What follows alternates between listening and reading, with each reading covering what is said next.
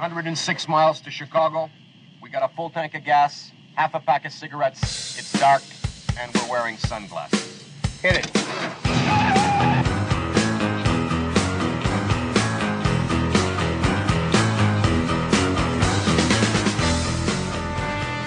Hey, so I'm trying not to laugh. Don't y'all make me laugh. I'm trying to figure some things out. So I want to know who in the world calls the FBI about a college dorm room party incident? I thought you were supposed to call the local police about college party problems. who calls the FBI? That's what I want to know. But get this though, okay. So a Clinton attorney claimed that he was at a party with Brett Kavanaugh in college, and Brett Kavanaugh whipped out his ding dong, and Brett Kavanaugh's friends grabbed his ding dong and put it in some girl's hand. Yeah. yeah, exactly. And so he reported this problem, this incident, 30 years later. So you call the FBI 30 years later. So you mean to tell me that you've been thinking about Brett Kavanaugh's ding dong for 30 something years? it sounds like you've been fantasizing. This sounds like one of your made up fantasy stories. Boy, bye. So, and then you are a Clinton attorney. You, we don't believe you, buddy. We don't believe you. Did y'all not learn from Christine Ford? Did y'all not learn from her? Did y'all not learn from that made up story? Come on now. Y'all trying it again to get this man impeached? It's not happening. He didn't do nothing. Oh my goodness. Who calls the FBI about a college party incident? Hello? Hello? Can I speak with the FBI? What's, what's, what's going on, sir? I'm at this college dorm room party and me and my boys, me and Connor and Jack, we're playing ping pong and, and, and beer pong and, uh, uh, uh, Kavanaugh just whipped out his ding dong. what the FBI gonna say?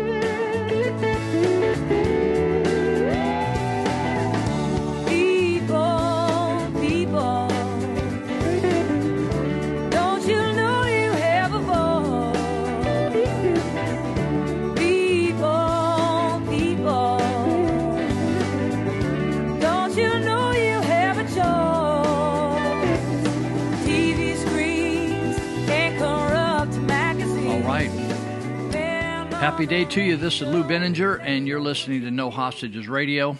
And this is our 25th episode. And it should go online on the 21st of September 2019. So happy day to you if you're new to me. Uh, you're getting in on the beginning of this because we're just 25 weeks into it, of course, and uh, a fresh episode every Saturday morning. And we talk about all kinds of issues that are important issues, both politically, culturally, sometimes spiritually. And uh, we cover those issues from Northern California, where I live, and uh, kind of have some skin in the game over here in Yuba County, north of Sacramento County, in the state capital and uh, on up to the uh, state and federal level, and because everything affects everything, right?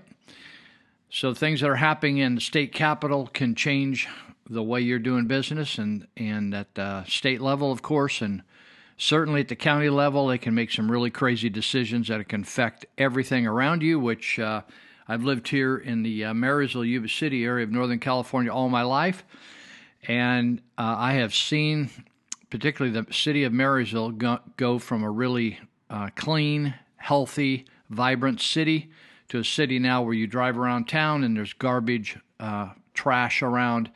Hardly any lawns or shrubbery gets watered anymore. Cracks in the pavement, uh, potholes in the pavement, weeds growing up through the sidewalks.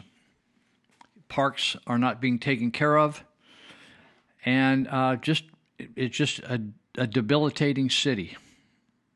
A they call it now extremely disadvantaged city. Some people tell me.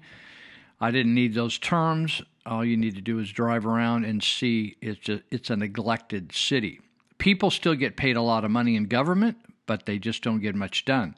I was thinking about that this morning before I started the podcast that you can have a person making $180,000 a year that really has no common sense and and uh, or a county administrator that has no common sense can't really get anything done themselves. They just hire expensive consultants to do things.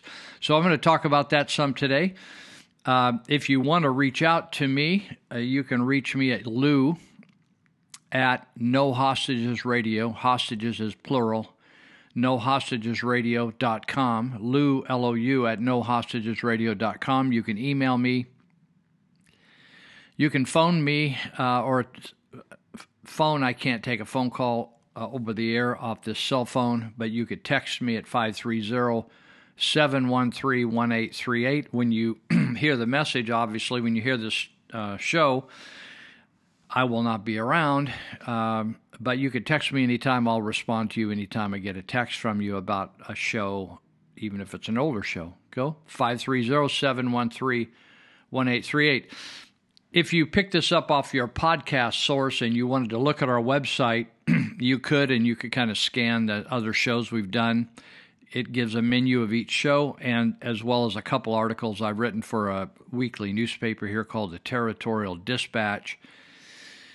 Uh, write two articles per issue. Uh, so there's that. So that's uh, nohostagesradio.com, nohostagesradio.com. So welcome aboard.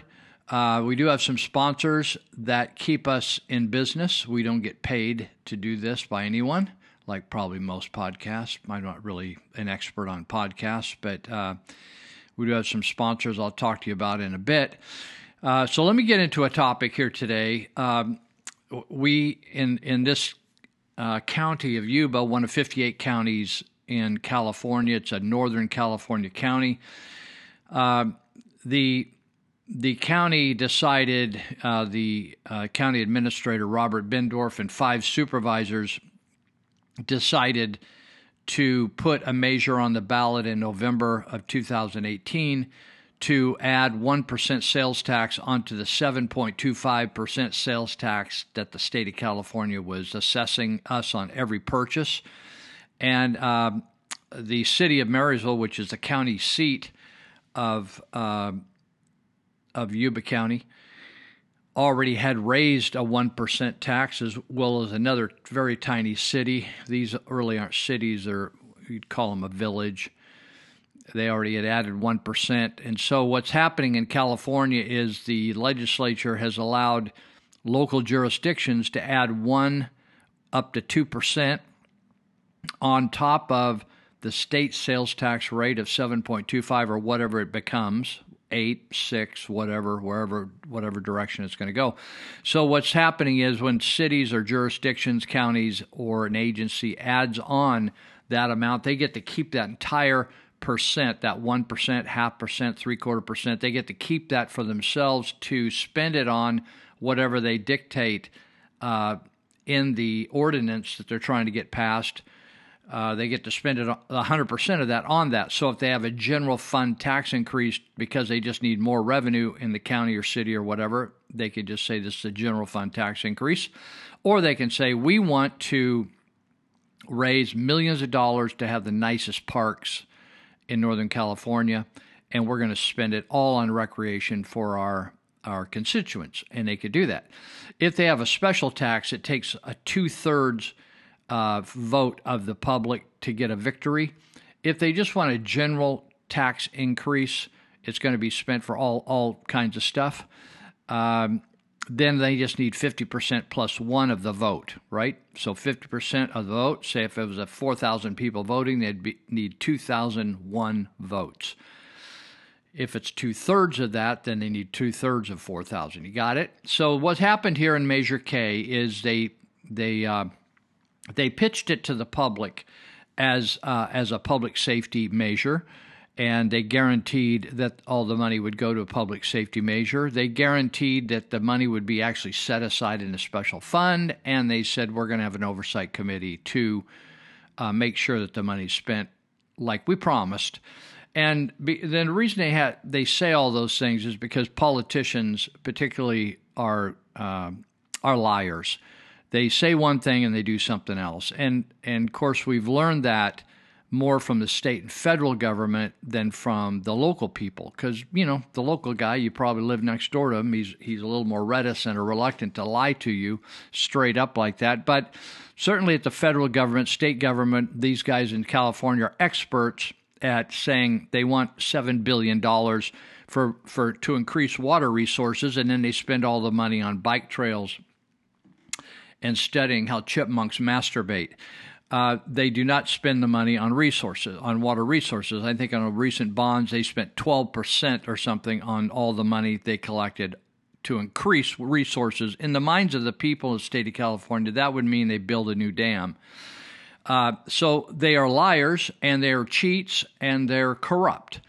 Uh, and they're perverts. So when you get all that combination going, you really have a uh, you have a terrible leadership. Uh, I've learned uh, from a friend of mine that I worked with for 30 years that everything rises and falls upon leadership. At one time, I believed that as a theory. Now I watch that happen as a fact at every level, whether you're going to a church, whether you have a city, whether you have a baseball team, whatever you're managing, everything rises and falls on leadership. So on Measure K, uh, they the Measure K passed uh, in November of 2018 with 53% of the vote. That was enough for a general tax increase, but they didn't portray it as a general tax increase. They portrayed it as a fund uh, fundraiser for public safety. Everybody loves pu- public safety. It's a good way to get votes. But even with a pitch for public safety, they only got 53% of the vote. Now, up in uh, El Dorado County, they recently had a vote and they couldn't agree on how to pitch it, though they needed the money, according to the fire department, to add on some firefighters. They only got 38% of the vote saying we wanted to do that. So recently, a few weeks ago, Judge Stephen Berrier, who's a Superior, Superior Court judge, one of them of Yuba County, he heard uh, uh, a, a, suit. The there were pla- the plaintiffs were the opponents of Measure K, who brought suit against uh, that would be Howard Jarvis, Taxpayers Association, John Missler, and Charlie Matthews, who were two Yuba County residents. They brought suit against Measure K, saying there was actually a special fund, but uh, they they only uh, necessitated a 50% plus one, which is illegal. So when Judge Berrier heard that, he gave a decision recently saying that indeed he agreed with the plaintiffs against the defendants, which is the, the uh, county of Yuba, and uh, invalidated the tax. Unfortunately, the tax began to be assessed in April uh, of this uh, this year, 2019 even though the tax is being contested in court, the way that the law reads is that, that the tax can be assessed even though it's being contested. That's not true in all areas of referendums and measures. Like when we passed a law saying that you had to notify uh, the parents of a child before she gets an abortion, uh, that never did get put into place uh, because it was contested in court immediately, and then it went to the Supreme Court. And after a period of months, months, years, years, it got defeated uh, at the Supreme Court of the state of California or nullified, and it never did go into play. So it's on this tax measures they go into uh, in, into effect or action immediately. So April. They started collecting an extra percent for the city or the county of Yuba, and they the appeal Democrat the, the uh, our local uh, daily paper uh, made mention. I think it was 1.2 or 1.4 million that they had collected, um, or 1.3 million, I think it is, in approximately 151 days or so. So the tax is being collected, and even though it, it's invalidated, it's still being collected. Uh, so now the county has decided to appeal Judge Berrier's ruling Whether it takes months or years, we don't know, but the tax continues to be taken out of the pockets of Yuba County residents and any any county resident that's passing through here that buys anything from here, whether it's a car or um, or any kind of an item, a tire, some oil, uh, shirt, or whatever, whatever's bought here that's taxable uh, is going towards that one percent staying in this uh, trust fund or it's being held until this is resolved. The, the, the sad thing about it is, and I wrote an article on the Territorial Dispatch, that the county wins even if they lose because historically what's happened is when these uh, t- these funds have been invalidated or these taxes have been invalidated, the money that's been collected in the meantime, even though it's been contested from the very beginning, ends up going to the entity that illegally t- that, that illegally flame, framed in the election in, in the beginning or in the first place, and then taxed us illegally the whole time through. So, uh, the longer that the county supervisors dra- drag this out, the better off they are in terms of getting millions and millions of dollars from us. Now, one of the opponents of Measure K did some math and figured out that right now, every day that the supervisors drag their feet on a subsequent loss at the appellate court, it's costing the citizens $8,000 out of their pocket. Now, if you've never studied economics, you should take an Economics 101 class basic economics class, you could probably do one online uh, with Hillsdale College, for example, or some online course for free. But you would learn that when taxes are taken away from the public, it actually removes capital or assets that people can go spend themselves and or go invest and start a business and make a living. So you can just think eight thousand dollars a day times ten days. That's eight that's uh, $80,000 times 100 days, that's $800,000. It gets to be a massive amount of money right away. And so, uh, sadly, when the uh, uh, supervisors who have no backbone, in fact, the, the very the very way it, it's so um, it is so weak to say the reason they put this on the ballot was to just let the people decide. Now the people had no no interest and never voiced before the supervisors, please, please, please put this on the ballot. The people never came to the supervisors saying what we need is more money for law enforcement. They never did that. It was the supervisor's idea from the very beginning. Then they turn around and say, well, the reason we're doing it, we're doing it for your own good. You remember what President Reagan said when the the scary thing is when the government shows up and said, "We're the government and we're here to help you." Uh, you want to run the other way. That's exactly what the supervisor said. We're here to help you, and we're going to allow you to make this decision to tax yourself. Now, that was a really uh, spineless uh, comment to make because uh, it's like playing pool or playing a game on a slanted table. It was slanted against us, or playing in a football game and and you always have to run uphill. Or you could say heads I win, tails you lose, because the way they depicted, they paid this firm out of um, out of uh, uh, Oakland, California, that has made millions of dollars for themselves off screwing the public and deceiving the public. And what they've done is is they they portrayed these different tax uh, increases uh, as uh, they they pick a, a, topic that they think well people won't vote against that. So they'll pick education and, and school kids they'll, they'll say school kids will not be able to attend classes. Or you're not going to have a when you call 911 the police or sheriff's not going to show up or uh, we're not going to have any sewage services and people are going to die of cholera they come up with these incredible crises. So you think, well, my God, you know, we don't we don't like the way the government's been run, but uh, you know, we can't live without that. We can't live without this. So they get them to vote that way, but they really don't. There's no guarantees. There's no legal guarantees in the um, in the ordinance that you passed to make sure that the money's actually used that way. So now we've, like at state of California, we voted for like three different water bonds that we'll be paying, that our tax dollars that go to the state of California, huge amounts of those tax dollars are going back to pay uh, 50% uh, more on every dollar that that we borrowed, right? Or two times. Uh, look at your own house payment, how little goes to the principal. So all the times we've set aside these monies, these bonded monies, these bonds for water resources, the, the politicians just simply don't spend it for that because there was no guarantee in there. They'll say, "Oh yeah, we're going to do it for this. We're going to do it for that. We're going to." There's no legal guarantees, just like there's no legal guarantees with Measure K.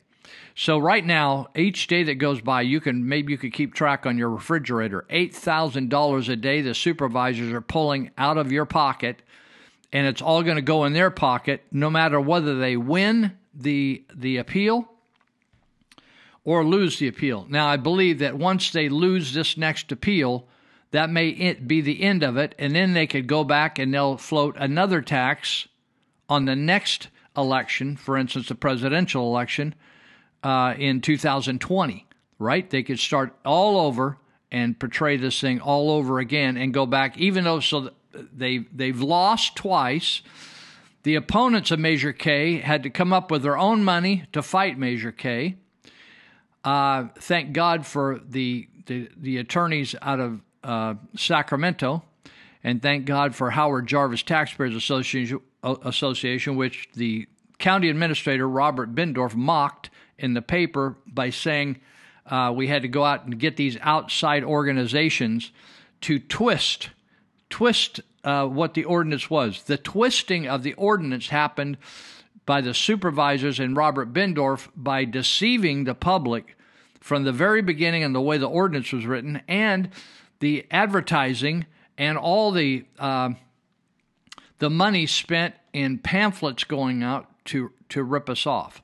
Now, uh, let me see if I can find this. I don't know whether it's oh, I, it's in my article. That's why I can't find it. I'm on the wrong page here.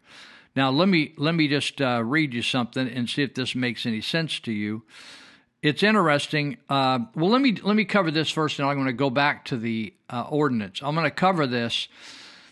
The if you ever wondered what the district attorney was supposed to be doing, the district attorney was also supposed to be monitoring illegal activities by politicians. Did you know that? Have you? Do you ever remember uh, Pat McGrath or Carl Adams in Yuba City or any of the other district attorneys around here over the years? ever prosecuting a politician for corruptions, corruption. We, we've thought that the Fair Political Practices Commission would do that, but it, that's just my ignorance that I didn't figure out that they didn't do that and they didn't have any money or any enforcement power until I got into this Measure K thing. But I'm to, but it says here, article, former Santa, Santa Ana Councilman Roman Reyna ordered to pay $578,053 in election fraud case. Now, this ought to get your attention because we got a, a an Orange County dis, uh, district attorney that's kicking butt down there, and his name's Todd Spitzer. He was elected last November. He needs, he's already putting people in jail for corruption. So um, we're at the end of our first 20 minute clip here. Today, we're going to do, if you're new to this, we're going to do six of these. And I'm going to play you a clip right now just so I can take a drink of water and give you a break from my monotonous voice. Uh, I'm going to play two clips. One on all this, these attacks on these uh, sports team mascots, and also uh, the impact of of the absence of fathers in the black community. Be right back. Don't go anywhere.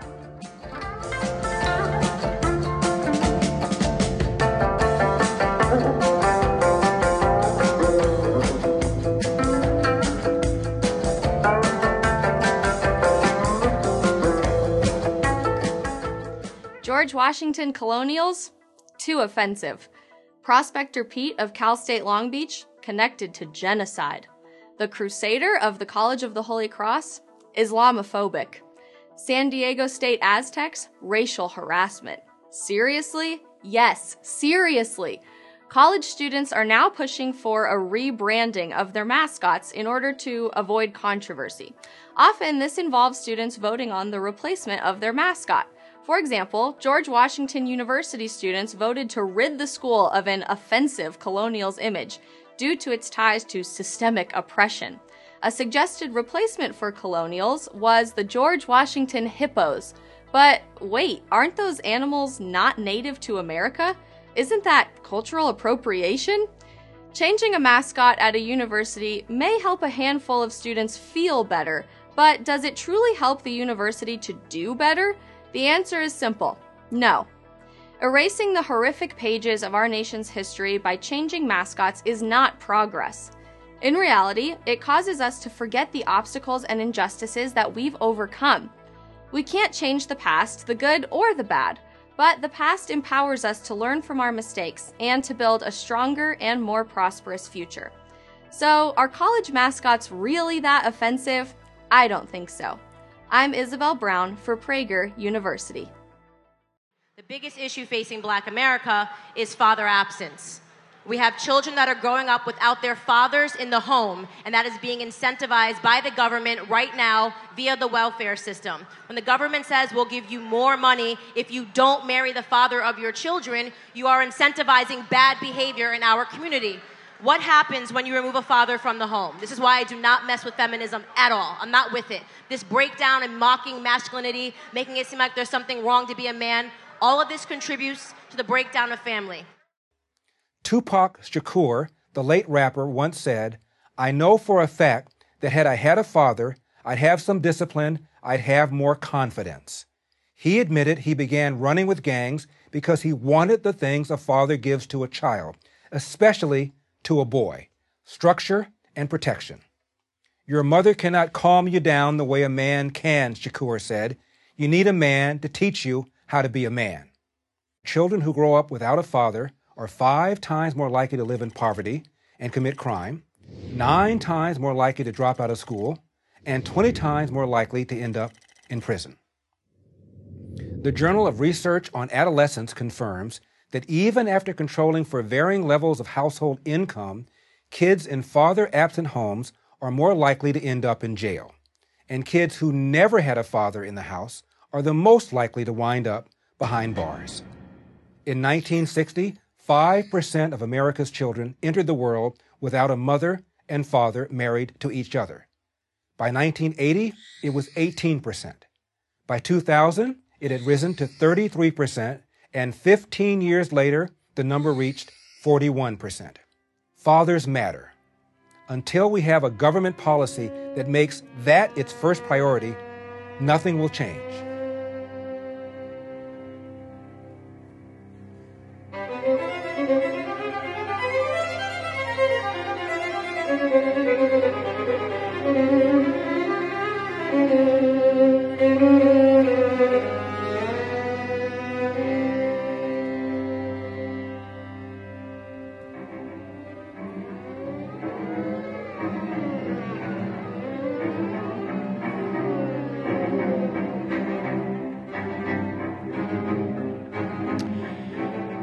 Right, so we were talking about the Santa Ana councilman.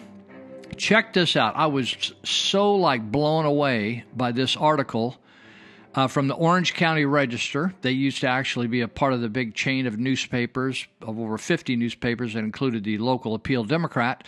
So it says former Santa Ana councilman Roman Reyna ple- pled guilty Thursday to election fraud, admitting that he falsely claimed to have lived in his residence for at least 30 days before pulling papers to run for office. As a part of the plea agreement, Reyna was ordered to pay, like I said, over a half a million dollars. I'm just like, oh, that's amazing. The money will cover the cost of a special election Santa Ana will hold this November, uh, in other words, in just a couple months, uh, to replace him because he was illegally elected. So Reyna resigned from his seat earlier this year and legal fees, so he'll have to pay for the whole special election. Thank you, Jesus. Somebody's actually going to be held accountable and he's going to have to pay for the legal fees uh, to the civil complaint against him, which was an opponent. He's also banned for life from holding elected office. I think that's awesome. Uh, Todd Spitzer, the district attorney, said all politicians should take note of Reyna's case. Spitzer said, This is a change in our county. We're sending a message to the Orange County political community. If you don't follow the rules, you're going to be prosecuted. Reyna resigned on March 1 as part of a settlement agreement to a legal challenge from his opponent, His opponent was Phil Bacerra. So what happened is this Reyna guy had served on the city council before, then he got defeated, but then he he moved around and he'd moved so for instance in Marysville you don't have to live you just have to live in the city.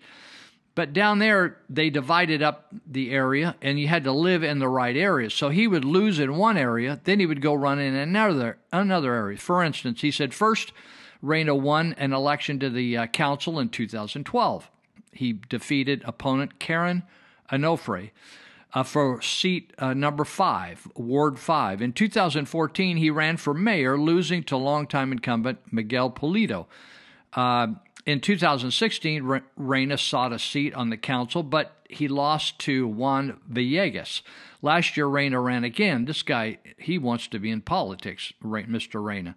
This time he moved over and he ran in Ward 4, and he won uh, nearly 50, 56% of the vote. But his opponent, Bacerra, Mr. Bacerra, uh, he filed a legal challenge, arguing that Reyna did not live in the district during the required 30 days, et cetera, et cetera, before they became candidate. And uh, so this was the final settlement. Now, it's interesting that in Measure K uh, fight, uh, it was an illegal ordinance. And uh, the interesting thing is that when I talked to the federal uh, sorry, Fair Political Practices uh, Commission, FPPC of the state of California, they said one of the problems we have about local people violating the rules is that the local prosecuting attorneys, the district attorneys, are not interested in filing charges. Well, in our case, when they did the town hall meetings on Measure K from, from area to area in this 644 square mile county, including rural foothills. Uh, the the very district attorney that should be impartial and unbiased and watching over to make sure that things are done decently and in order, as the Bible would say, he actually endorsed the the tax and spoke uh, in in favor of the tax. And now we have a judge out of the same county that's saying all that was wrong and uh, he didn't make any comment about the district attorney. I'm making the comments about the district attorney. Why in the world would the district attorney, like I was reading uh, Kathleen O'Connor, who's another Superior Court judge in the uh, county of Yuba, was commenting because uh, she is not going to run again, and she was making comment that uh, judges have to stay aloof from uh, commu- a lot of community activities so as not to look like they are impartial right? Or that they aren't that they want to stay impartial, but they don't look like they're partial to certain politics or racial issues or Democrat or Republican. In other words, they need to judge based upon the law, not upon party affiliation, religious affiliation, right? Or anything else. And so I, I, I think also district attorneys should do the same. They they should look they should be in favor of prosecuting the law, not prosecuting personalities, right? But in this case, Pat McGrath, very interestingly, um, was all for and was outspoken on behalf of the Measure K uh, ordinance, which was flawed. Now, here's the other thing that, that has now come up. Because people that are affili- that are familiar with or affiliated with government, and the uh, carrying out of the Brown Act, which is is an act that was passed originally in the 1950s, named after its uh, originator, uh, you know, Senator Brown, was an act that would keep the decisions and the debates of uh, about the uh, ruling or the politics over the people. It would keep it out in the public instead of the decisions made in the back room, and then they come out and just vote on it. And so, but they, so in other words, they said, listen, we need to have public meetings, whether they're city council or school board meetings or county uh, supervisor meetings. They need to be public meetings where people can get to them, where the people can hear their business being debated and, and decided upon so they can they can remove those people from office if necessary. The exceptions to that would be they could go into closed session to discuss, say, lawsuits where they would they would discuss strategy and uh, it sensitive issues that they didn't want to uh, get crosswise legally with people that were suing them by making comments in public. So they would make uh, they would have discussions in private, and then they would come out and let the people know their decisions that took place in uh, private. So. Um, following, uh, you know, this Measure K fight had been a very public fight. In other words, the, the supervisors did a public vote uh, out in the public, and they voted to unanimously to put this Measure K on the ballot. Uh, there had been a public campaign, just like you would if you're running for any office or if there's a major proposition. It's a very public campaign. There's a public campaign. There was debates. There were people that um, they had town hall meetings. There was a public vote in November. I believe it was November 6th of 2018. And so then when the, there was a public trial uh, about the invalidation or validation of the measure, uh, people could attend that. The judge ruled against the county. But then the, the county supervisors needed to, to make a decision are they going to appeal this or not? Instead of doing that in public, after all this public discourse, they went because people were shocked that the supervisors so quickly were able to uh, properly note because you have to let the people know ahead of time what's on the agenda. They the county attorney had began putting that on the agenda in in the event that the judge made a decision and then they'd have to decide on it. So they put it on the on the uh, county agenda and and nobody really responded to that county agenda uh, wanting to debate this because they had no idea that they were going to address it that quickly because the judge just the day before had made a decision to in- invalidate it. So instead of having a public debate, which they did when they put it on the ballot initially, right? They had a discussion do we want to put it on the ballot? Do we have a motion? Do we have a second? Who votes yes? Who votes no? Instead of doing that again, they went into closed session. And then they came out and said, we're going to appeal it.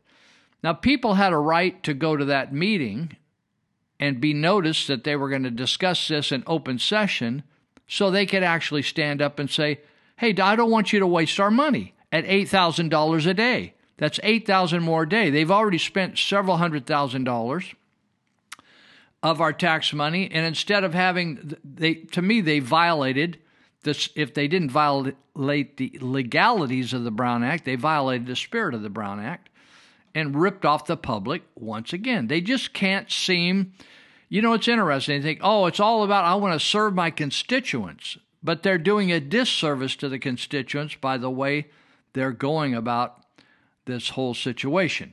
Now, it's interesting. I wrote a, a, two articles about this. I, one's lawmakers and lawbreakers. You can look at them on, on my website at nohostagesradio.com, or you could go to the territorialdispatch.biz and you could look at them as well lawbreakers and lawmakers. And the other one is county wins even by losing. Now, I want to talk about lawbreakers and, and lawmakers uh, because uh, I talk about this Freedom of Information Act, uh, where it took them months to give us some information about how whose money they're spending and how much are they spending for this campaign to try to convince us to give them more of our money. It's a violation. It's multiple violations of the law. So uh, there's a free speech clause in the federal and state constitutions, in both, that prohibit the use of governmentally compelled monetary contributions, that call, that's like taxes, to support or oppose political campaigns since such contributions are a form of free speech. So, what the government said in Smith versus UC Regents in 1993, it said, listen, your free speech doesn't just talk about your talk or your writing, but actually it includes how you spend your money. That's your free speech. And people shouldn't take your money, the government shouldn't take your money and then use it against you because if you, particularly that's a violation of your free speech because if they they forcefully took your money and then they're using it against you, right? They're taking away your rights to freedom of speech. So um, also it says another case, Stanson versus Mott in 1976. It says the use of public treasury, that's your tax money, to mount an election campaign which attempts to influence the resolution of issues which our Constitution leaves to the free election of the people presents a serious threat to the integrity of the electoral process. Now, what that's saying is that the government, if it wants to put something on the ballot, it can put something on the ballot, but it cannot use tax dollars to fund that. Now, I'll show you the difference. Now, I didn't agree with Marysville's increase of taxes either, but I don't believe, unless I missed something, that they used our tax dollars to campaign on behalf of their measure to increase our sales taxes. They went out and got a businessman. Uh, they went out and got a, a, a businessman to uh, fund that campaign. Now, that's to me, it's a little unethical, right? Uh, their city council people are not supposed to campaign as city council men or women on behalf of a campaign that they put on the ballot. Neither are they supposed to use our funding, our finances to to campaign on behalf of a, of a ballot issue. Now, but but the fact is, unless somebody like the district attorney takes these things up and files an action, no action will be filed. You think, well, who's supposed who's responsible in these situations to file an action? The Fair Political Practices Commission says the district attorney is, but historically they've just passed on it. And you think, whoa, you mean the district attorney knows something's against the law and they just ignore it? Yep, they do. In fact, I'll tell you something that's even worse. District attorneys are supposed to, if a girl is taken into a, an underage girl, that's under 18, is taken into an abortion clinic by an adult guy, uh, and there's suspicion that she's being sex trafficked or that that adult guy, not being her father, right, uh, has been having sex with her and maybe she's been prostituted out. He is supposed to prosecute those things for all the reasons I just told you. Prostitution is illegal, sex trafficking is illegal, an adult man 20 25 35 45 having sex with a little 13 14 15 16 year old girl that's illegal he should go to prison for that right but planned parenthood who is a mandated reporter or any abortion clinic is a mandated reporter they literally are not following the law and they're giving abortions to 13 14 15 16 year old girls 17 18 year old girls ladies, young ladies, and little girls, and they are not reporting that the fact that somebody impregnated them that's a lot older than them.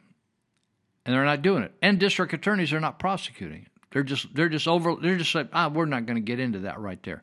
Even though that we did a sting here, and I think it was 2016, we did a sting and we there were so many guys responding to a Craigslist and a Facebook site advertising uh, 13 young 13 girl uh, 13 year old girls and even down to 9 year 9 year old girls advertising them they are they had so many responses that in just a matter of hours they shut down the site because they had more people to arrest than they could and they arrested initially close to 40 people now uh, this is a problem so what you have is is the local district attorneys, the reason you have so much corruption in politics is nobody's doing anything about it, right? How many times have you seen people report people to the Fair Political Practice Commission and, and nothing happens, right? Now, sometimes people are doing it nefariously. In other words, they're just doing it because they're bitter or they got a they got a bean up their nose and the person didn't do anything wrong. They just threw them under the bus. So, uh, so that's what's going on here. It's clearly against the law for the county to use hundreds of any of our money, but hundreds of thousands of dollars. We're going to eventually file the Freedom of Information Act to find out eventually what were the total costs. How much? You know, it's interesting. Robert Bendorf would.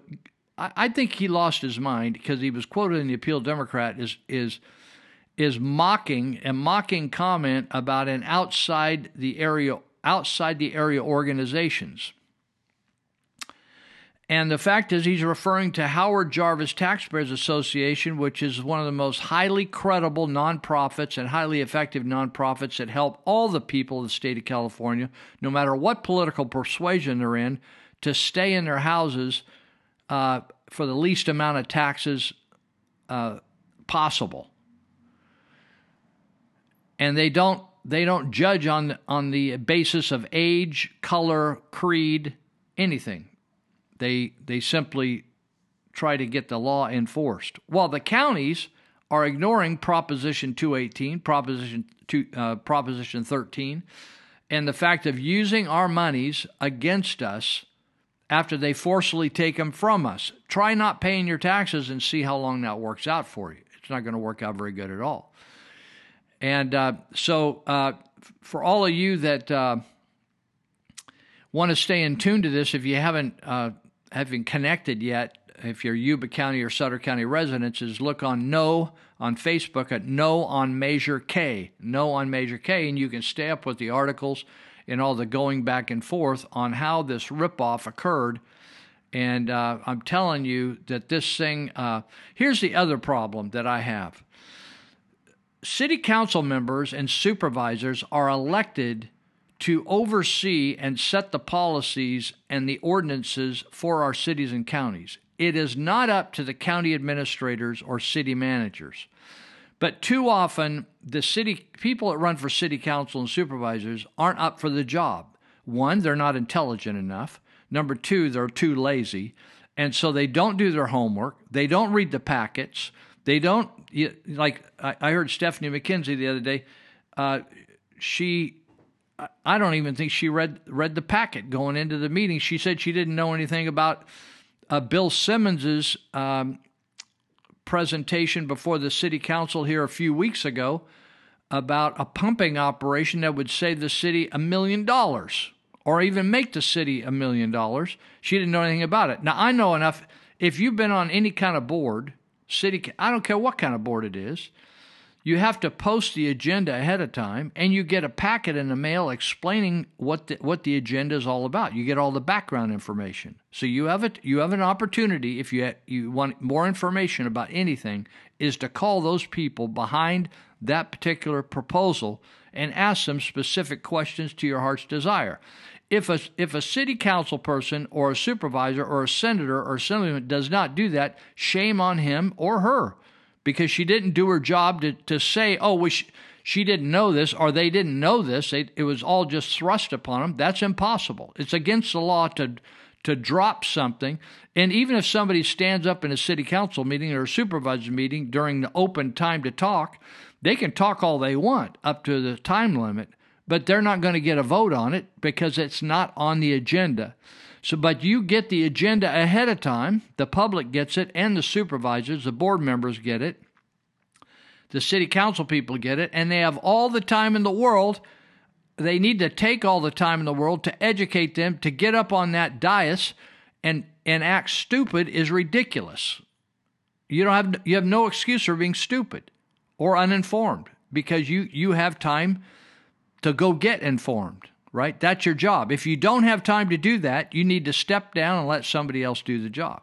Okay, so we're gonna we're at the end of our second uh, clip, and I want to play a um, uh, a C-SPAN, I believe it's C-SPAN video of Assemblyman James Gallagher, who represents uh, some of the northern counties here in California, uh, Yuba Sutter to be exact. That's why I have it on this clip, and he's talking about the ridiculous uh, decisions down in Sacramento, and I think he makes some poignant comments. And uh, let's listen to it, and then I'll come right back, and we'll get it on here for the for the third of six uh, chats here for 20 minutes apiece. Okay, be right back.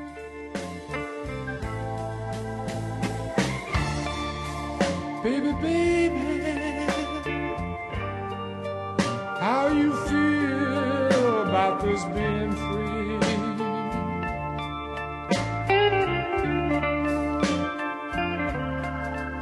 city, baby.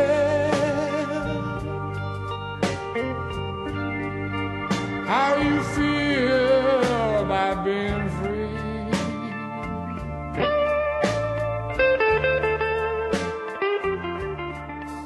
Um, yeah, I had to rise just because of some of the things that, that I've heard on this floor. Um, you know, guys, when I've watched you over the over my now going on my fifth year in this legislature, but watching our government over the past ten years vote on bill after bill that raises the cost of living in this state. When you jacked the RPS up to 100% now, we're going to read 100%, and are going to jack up everybody's utility bills 200% by the time this is all over said. Already been raised 80%. We, we, pay, we pay 80% more for our electricity in California than any other place in this state. When you look at all the environmental regulations that you continue to pile on, any CEQA reform this year for, for housing to actually build more housing uh, in this state statewide? Nope, we haven't seen that. But as you continue to pile on all the regulations that make rents higher, that make the cost of housing higher, when the things that you pass that make the cost of buying food higher, and then you have the audacity on this floor to blame the gig economy for poverty in this state, the audacity to blame landlords for homelessness. I mean, for the last 10 years, you guys have been talking about how you're going to help the homeless and about how you're going to help people get out of poverty. Well, hey guys, last I checked, it's 18% now in California. Right? And the costs keep getting higher. And now you have another proposal that you say is going to help them and help people on the margins and make sure that, they, that they're not homeless. And yet we have more homeless now. You guys have been in power.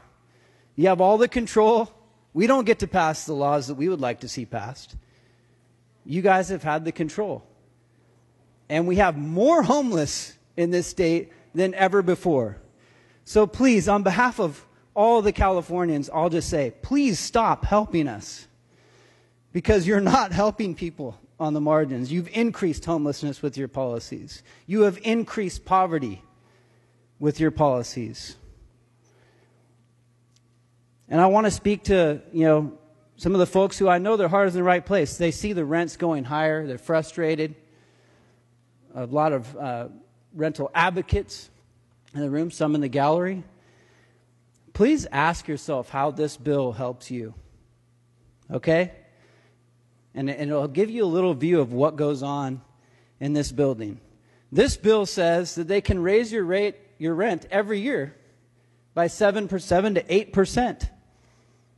Are your wages increasing by 8% every year? No, but that's the deal that got cut. The gentleman from Sacramento said it really clearly. Why are the big corporate landlords not opposing this bill? Why? Because they're getting a hell of a deal. They're going to continue to raise rents 8% a year for the foreseeable future. And the mom and pop landlords, who usually are actually are the ones who keep rents low, and probably will continue to do so, but they'll, but they'll have that cap as well. But the corporate landlords, they're going to just keep raising that to that cap every year. And oh, by the way, if they build new housing, none of this applies to them. So they'll go out and make more capital improvements, and none of these rules will apply to them. Because the real deal here in Sacramento is, folks, Big government and big business love each other. Because when they get together, they can make the deal. But all the people on the smaller businessmen, the mom and pops, the industries that don't have lobbyists, they don't get cut in on the deal. And that's really what happened. So when all these people stand up here and tell you how they're helping you, please just ask the question, read the bill, what it actually does, and what it's going to do in the foreseeable future. It really doesn't help you. But what it will do is reduce supply. And I don't want to get into that. A lot of people have talked about that. I, I don't just believe, I know that the free market brings about lower costs for all. but seconds. we don't have a free market in California. Not at all. We have big government and big business, and it's working out great for them. Je n'avais jamais été mon chapeau devant personne. Maintenant je rampe et je fais le beau quand elle me sonne. J'étais chien méchant, elle me fait manger dans sa menette. J'avais des dents. All right, here we go again.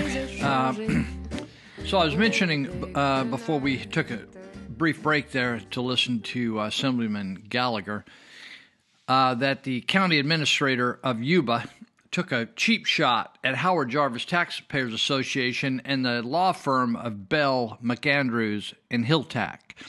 And I thought it was interesting because they are uh, the, law firm is note, noted uh, throughout the state among the legal community as one of the top experts on election law. Now, I guess uh, County Administrator Bendorf thought it was uh, underhanded or uncool or uh, not correct to go outside and find somebody to assist us in fighting the county. Now, it's interesting. The county has all our money. They they take our money, and then they use our money against us. And then if we go out and hire somebody, uh, and and find somebody outside the area that's an expert in election law, for instance, there's nobody locally, an attorney that's an expert in election law. So you have to go to where the action is. And Howard Jarvis Taxpayers Association isn't located in Marysville. So uh, those people were both solicited to come and help this with this fight. Now, it's interesting to note that the county, who has an entire department of attorneys and probably blow a million dollars a year on attorneys who can't find their butt with both hands legally and actually couldn't write a, the ordinance correctly to begin with, which would have spared us this grief. And in fact, the the uh, county attorney, right in the middle of this uh, Measure K, when it when I think she learned it was going to be uh, a pissing contest, quit, which I found fascinating. That's a pretty cush job, actually, to get uh, to make that kind of money, almost two hundred thousand dollars a year, uh, and have no real accountability. Right?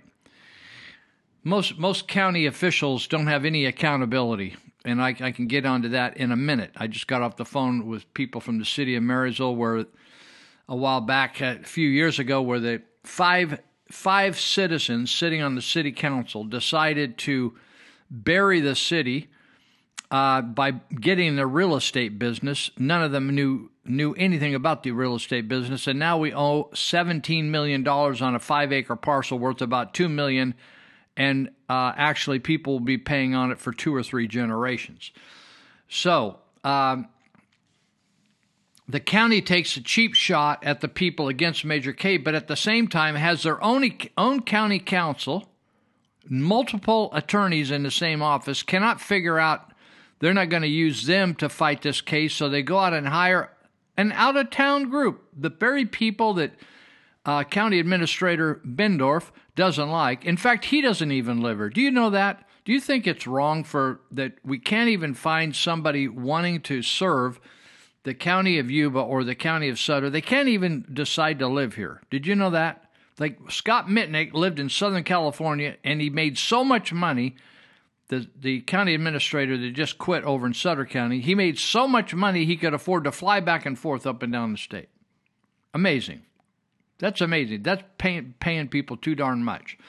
So now we have a county administrator in Yuba County that does not live here.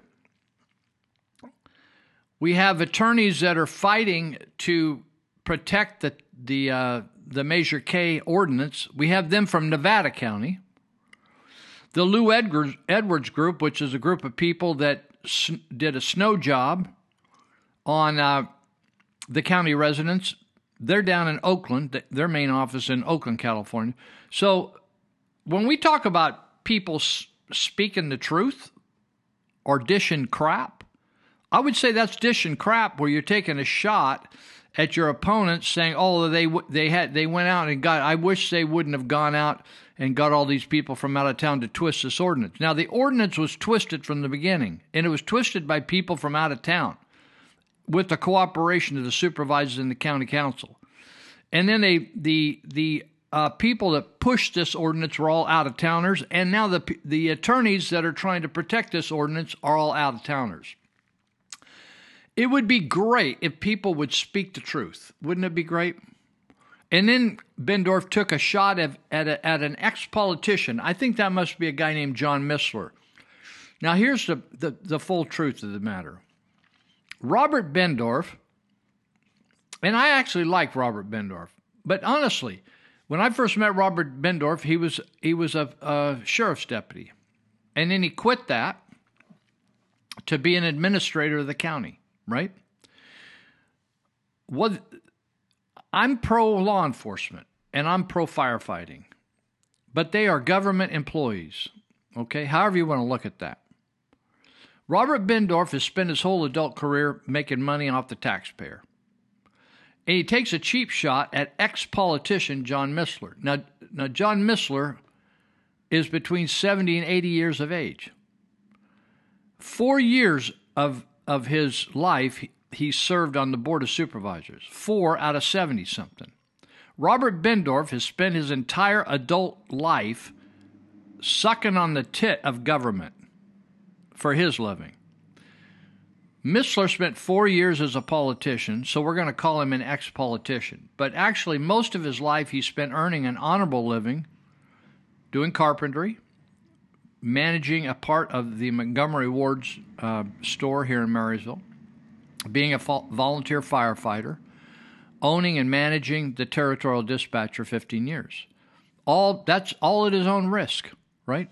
No guaranteed pensions, no guaranteed salaries like in government. So we could call Robert Bendorf, right? We could call him an ex cop divorcee. That would be one way to call him, right? Instead of saying, oh, he served the, the uh, sheriff's department and now he's serving the county of Yuba. Well, we could say he just, you know, he, he's a mooch off government. A lot of way we can describe people. I thought it was very inappropriate. Very inappropriate. You want to be angry about people opposing Measure K? Be angry about it, but don't don't be dishonest. Don't be unethical. Lawmakers and lawbreakers. The people that are my point here is that the, the government is everything the founding fathers hated. They're in California they're they're putting out between 800 and 900 laws per year. Why? They keep finding stuff they don't like about the people and they want to take away your freedom. Every time there's a law passed, it takes away your freedom. Every time they raise, I'm not a cigarette smoker, and I don't like the smell of cigarettes, and I don't like to be in a room with somebody smoking. Got that. If you want to make cigarette smoking, for example, I'm just using it as one law. If you want to make that illegal, make it illegal. Just ban it through a prohibition. No one can smoke. No one can smoke anything, anywhere, anytime. You can't be possession. We'll put you in jail whatever you want to do. But if you're going to have it legal to smoke, why in the world do you punish people by by charging them nine or ten dollars a pack for cigarettes? Why would you do that? You're just being unkind. That that same spirit is the same spirit that takes away your straws to drink out of. That tells you when you can water your lawn. And on and on and on and on and on. It's just a total uh, it's just a total ripoff. And it, it's every time a law is passed, it removes your freedom. That's just the way that is. And the government is ripping us off left and right. Um, so, uh, lawmakers and lawbreakers. We started with the Ten Commandments, but now we have thousand, thousands of laws in the Golden State to keep us all in check. Right? That's what's going on.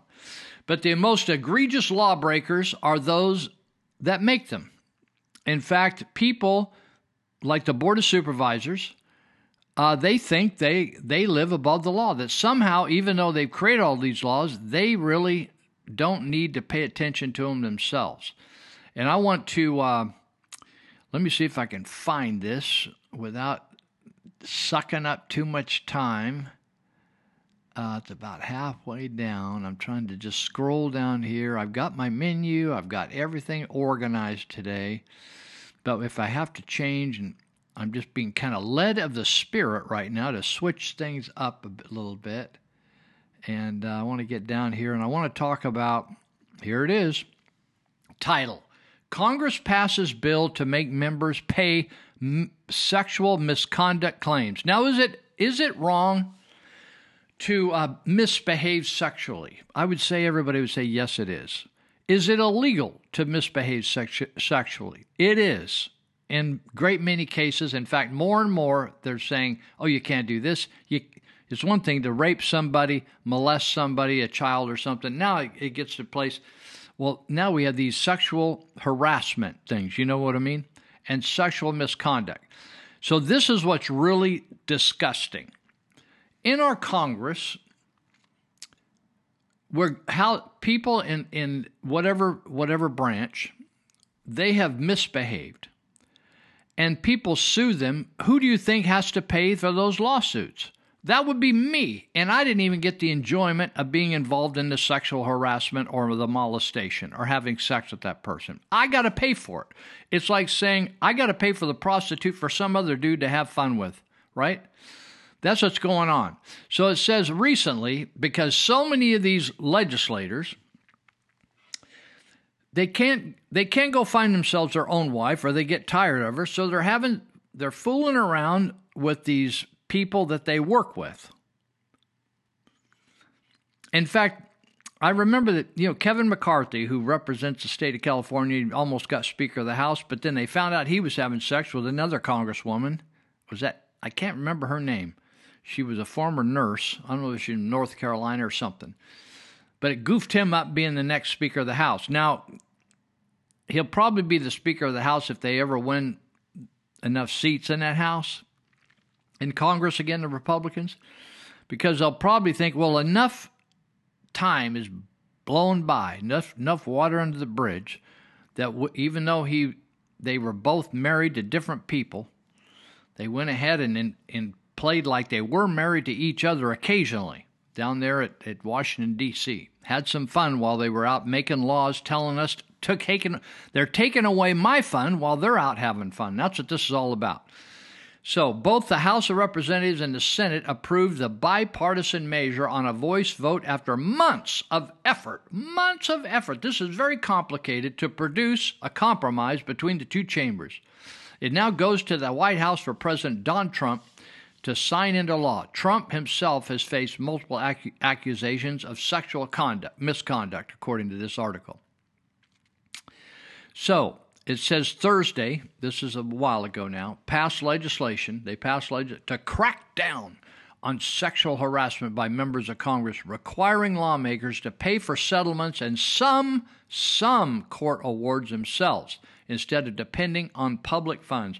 How in the world did we get so screwed up that we're paying for people to have sex with other people's wives and then or, or with these interns, etc.?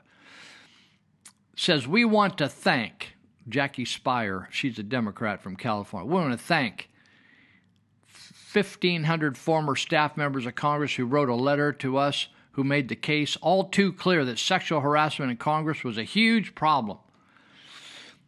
I don't even care whether it's a huge problem. It's against, it should be against the law. So, over the past year, several U.S. lawmakers have left office following sexual misconduct allegations, including Democrat Senator Al Franken, Democrat Representative John Conyers, and Republican Representatives Trent Franks and Blake Farenthold. They all denied the allegations. Darn, I hate that when that happens. Under the legislations, lawmaker liability would be capped at $300,000 when a court has assessed the damages. But there would be no limit on lawmaker liability for settlements. Currently, the money is paid from taxpayer funded accounts. The legislation says Congress must also. The article is written stupid. I'm hoping here's what I'm hoping they actually did. I'm hoping that that when they're found guilty, in other words, a jury says you molested this person, or you grabbed her, or you did something something. That they don't that they got to pay for their own attorney and the and any punitive damages. They got to pay for them themselves. This the way this article is written, it's unclear about who really is responsible for what. It still seems like we're on the hook, but thankfully somebody is actually addressing that. That's amazing to me that it takes years and years and years to sort these things out. It just it just like so disgusting. And we still have people that are serving in the state capital of the state of California. uh, that we're we're not talking about some slut or nut uh, uh, accusation. We're talking about one one lady is a surgeon that's serving in the assembly or was serving in there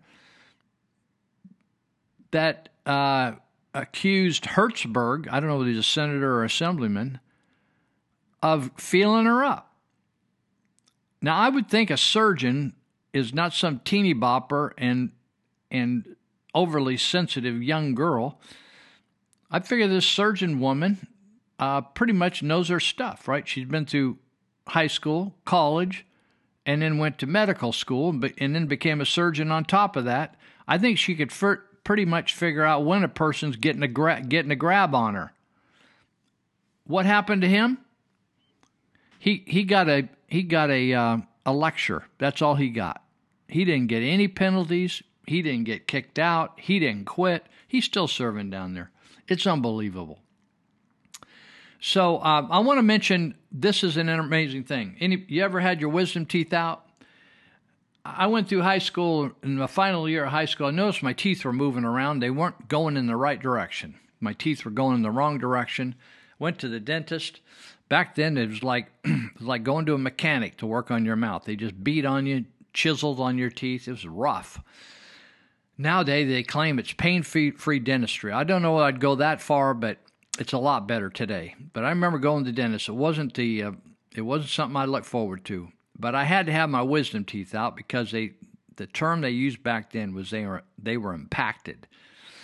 They weren't hurting, but they were pushing. They were coming in sideways and pushing my teeth out of alignment. And so I guess it's a common thing to have people's wisdom teeth pulled. And I don't think the wisdom teeth like to be pulled. They like to stay where they are. So they, they're in there hacking and chopping, and the guy's got his foot on your jaw while he's trying to pull on you. So back in the day, they put me in the hospital to take mine out, which I didn't mind because they knocked me totally out. I said, Thank you, Jesus. But nowadays, they're saying that, you know, we got this opi- opioid crisis. I don't know what it was like the first time you ever got high. You remember the first time you ever got high? I drank alcohol because that's what everybody did back then. I'm so old that I precede the drug scene. And so my dad drank, my mom drank, everybody drank I knew. So I thought, I'm going to try that drinking thing. And I thought it was so fun to get drunk because it made me goofy. They call it getting a buzz on, right? Getting it high. And so one of the things that's bad about teenagers entering into that kind of behavior is they don't, part of the brain that is good judgment, maturity and good judgment part of the brain isn't fully formed yet. And a teenager will have a wonderful euphoric feeling of taking a drug or, or alcohol, and then all they can think is, let's do that again, right? Let's do that again. Let's do that again. Let's do that. Can we do it one more time? It's like the kid where you read him the story at night, say, Will you read it again? Will you read it again? Will you read it again? Well, he, he has no concept like, Hey, we need to go to bed because we got stuff to do in the morning, right? That's the maturity part of it. So now they're saying that a lot of teens are getting strung out on Oxycontin. I thought, what would they be giving that kind of powerful drug to somebody that had some teeth work? So it says 5 million people have their wisdom teeth removed each year. Those patients are predominantly young adults and teens. And uh, where the third molar is crowding their way into the corners of their mouths, causing pain and creating a potential for other periodontal problems. Well, I got the other periodontal problems. That's what I got out of it. So many of them go under the knife or, or for the by the dentist or the oral surgeon. So this medical journal says uh, that re- researchers from Stanford University and University of California, San Francisco found that among around 15,000 patients aged 16 to 25 were given opioids by their dentists. Almost 70, almost 7% went back to a health care provider for additional opioids between 3 and 12 months. I want you to think about this. I can't even remember what they gave me back then, but there was no such things as, as that uh, to get me over the first day or two after the dental work, right? They have about 7% of teens coming back 3 to 12 months later for additional prescriptions. Now, they just I don't know why they just don't give you three or four pills and that's it. That's all you get. They're giving them a whole bottle of pills, then they're letting them come back. It says nearly 6% were diagnosed with opioid abuse within one year after the initial. Man, they need a drug rehab after getting their wisdom teeth pulled. In contrast, four tenths of percent of pa- patients were not prescribed dental opioids, were later diagnosed. In other words, the point is you give kids opioids, their brain isn't developed enough, and all they want to do is get high after that.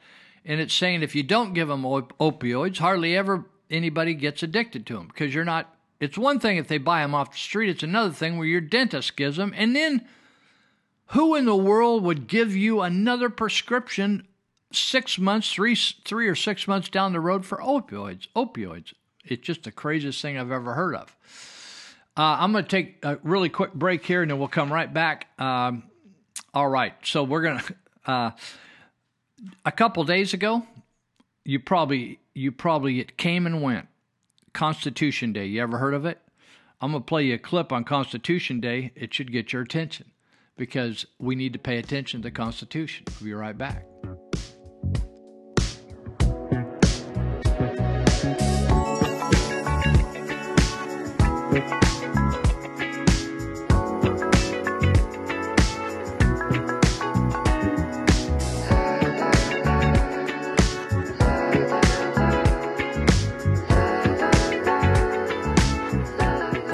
Constitution of the United States was signed on the 17th of September, 1787. Well, today, federal law says that the 17th of September should be celebrated as Constitution Day. So, by federal law across the United States and federal offices, federal buildings, and schoolhouses that receive federal money, we set aside time to talk about the Constitution.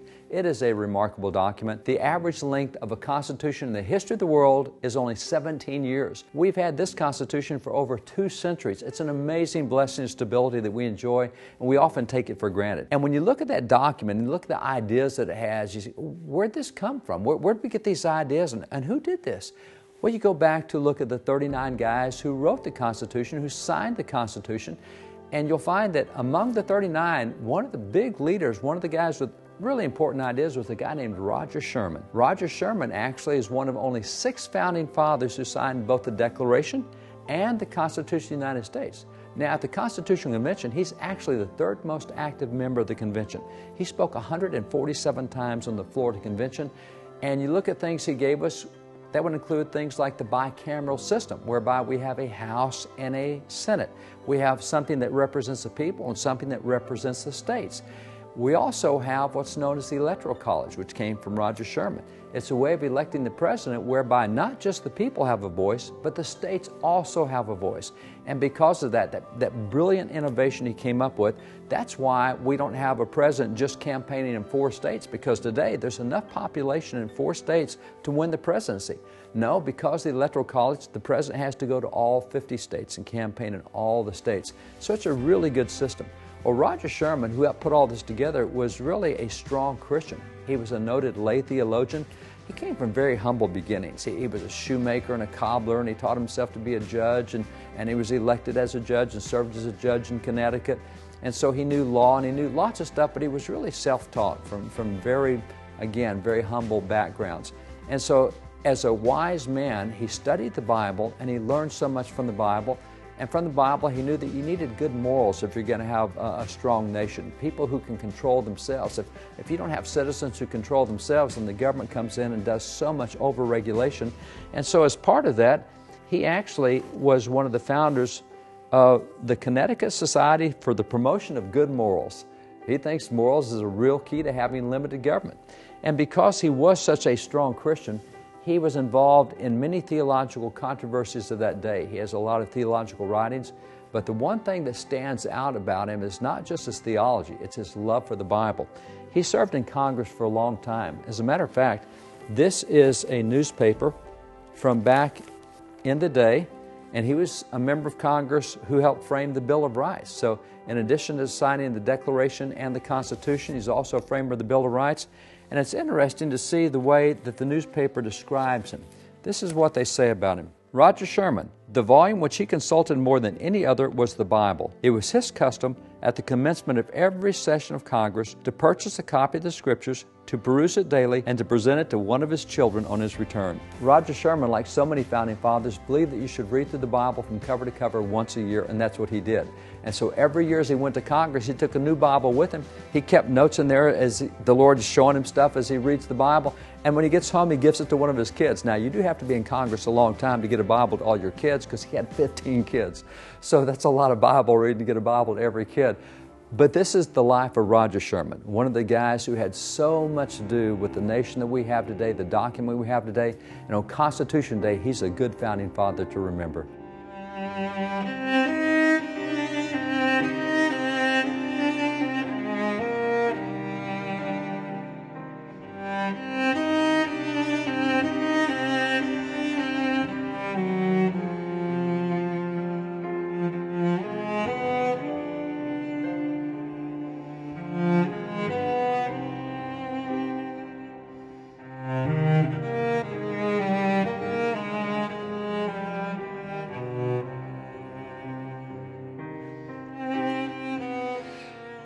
Right, so let me finish up on this opioid situation. It says about 70,000 people died from drug overdoses in 2017. Uh, the research team made these findings using de identified. Pri-. They checked out 750,000 individuals 52% women, three quarters white, and an average of 21.8 years. Almost 100,000, 13% were prescribed opioids at least once in 2015. 30% of the prescriptions were written by dentists. I never would have thought. About 75% of opioid prescriptions were for hydrocodone, which is Norcos, street name Norcos. Uh, or other terms, Lortab, Norco, Vicodin. Okay? So it's interesting that people, it's just amazing how people make decisions, smart people make decisions to do certain things, and the unintended consequences we got all kinds of people strung out, all screwed up on drugs. Very, very, very sad. Says young people are particularly vulnerable to the effect of painkillers. There are two parts of the brain. Check this out. If you've got kids, you need to pay attention to this. People think, oh, it really doesn't matter. They can just smoke marijuana. There's nothing wrong with marijuana. There's nothing wrong with it, this, that. Honestly, it's a huge thing. There are two parts of the brain that interact in addiction the prefrontal cortex. It relates to decision making. Hold that thought. Uh, kids are not fully mature until they someone reaches the mid 20s and the reward system located in the midbrain which is actually very mature even during adolescence. When a teen is exposed to something like an opioid the drug will deliver a rush of pleasurable chemicals i've experienced that like dopamine. It feels good and they don't have the wherewithal or the good judgment to prevent themselves from doing it again and again and again and again. Do it again. Adolescents are what we call primed for addiction. And yet we just think, let kids tell us, oh, marijuana. I, you know, you think, Lou, how come you talk about marijuana? It's not opioid. It it gives you the pleasurable experience, and they want to do it again. Like I tell kids, I said, why do you even go to school when you're smoking weed? Just smoke weed. Just do it all day. Do it all day, every day, and see how that works for you. It may take four or five years. Maybe decide you want to do something, be a mechanic or something one day, and quit. It says 6% increase risk of opioid abuse may not seem high, but it's significant when you consider how many people that affects, especially when the risk is totally avoidable. Unbelievable. Well, that's a story of that. Uh, I'm not going to spend the whole day on getting drugs. I'm going to have Dr. Cassidy come in here, and uh, he's a specialist on addiction, and we'll have a discussion here in the near future. Now, here's another thing that just amazes me. I'm going to read you a headline, see if you find anything weird about this headline. Black engineer invents gloves that turn sign language into audible speech. I'll say it one more time. you can guess what I'm going to talk about. Black engineer invest, invents gloves that turn sign language into, into audible speech. Now, I think turning sign language, gloves that can turn sign language into audible speech is pretty amazing. Don't you think so? Pretty, pretty incredible person, whoever that person is, that engineer. Why wouldn't they call him a spastic engineer? Why couldn't they call him a homosexual engineer? Why couldn't they call him a transsexual engineer? Why couldn't they call him an engineer that likes to have sex with donkeys? What's the point of a headline, black engineer? Does that mean all other blacks are an idiot? All of, this is the first engineer in the world that's black because all, all other blacks are stupid?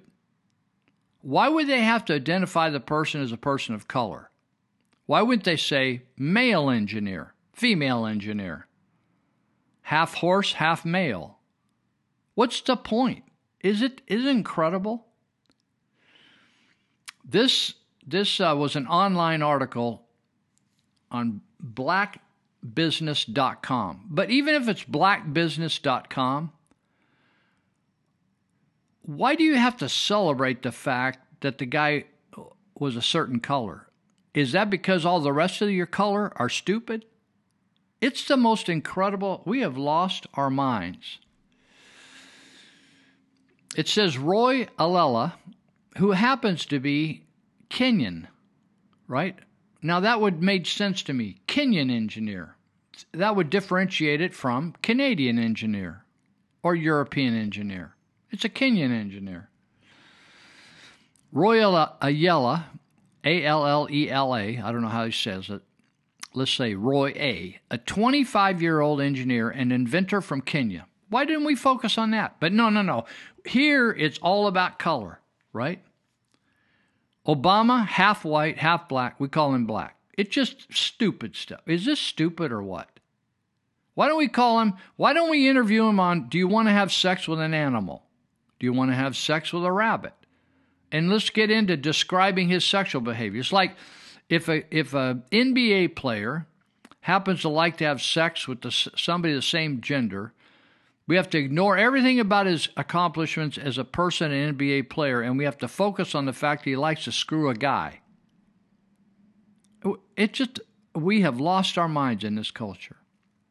This guy who has a relative, a nephew or niece, who is deaf he's this guy's brilliant enough that he says, I wonder if I can figure out a way that we can communicate with her easier.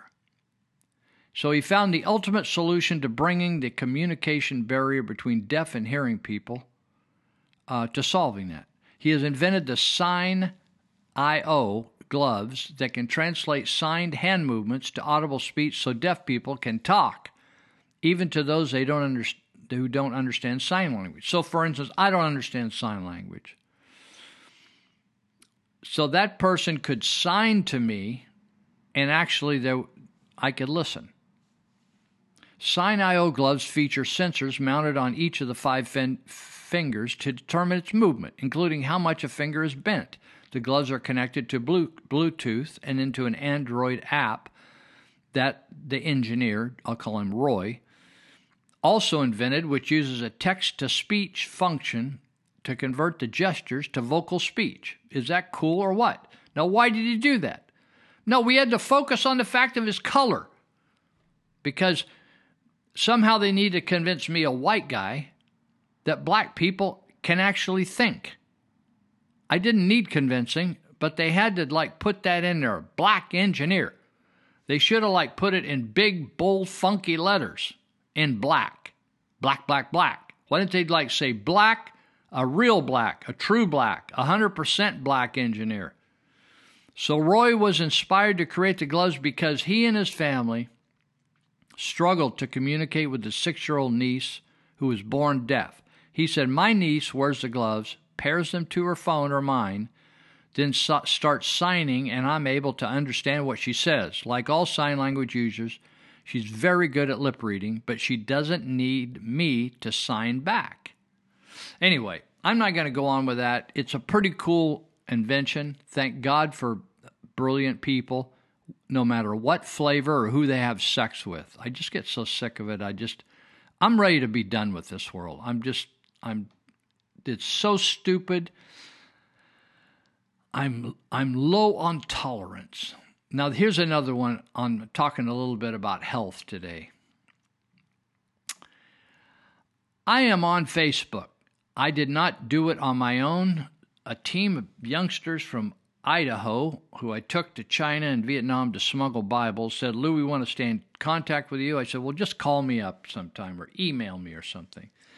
They said, Lou, we want to, we'll do it through Facebook. I said, What is, I don't even have Facebook. They said, We'll set you up a page. So many years ago, they set up a page. I go on there. I have never asked someone to be my friend. People reach out. I just I just want to be able to communicate with this team of people. I had no other motive. I didn't want not I didn't care what you had for dinner last night, whether you knew how to cook a cupcake, who you now that you now have a relationship. I don't give a damn, right? Whether you have learned to cook or not, whether you're drinking your new highball or whether you're having drinks or you're a big old beer drinker or you're a partier, you're a cowboy, you know how to ride a horse, who gives a crap? It's just like so stupid. And so there's a two year study which I found really fascinating. It says more than 5,000 people show that this one activity destroys your emotional and physical health. I thought, oh, I wonder what that activity is. Hello? UC San Diego and Yale researchers share their up uh, their surprising results. Really, are they that surprising? People sit in front of a computer all day and and say like, love, wow, sad, anger, and that's that's our level of communication.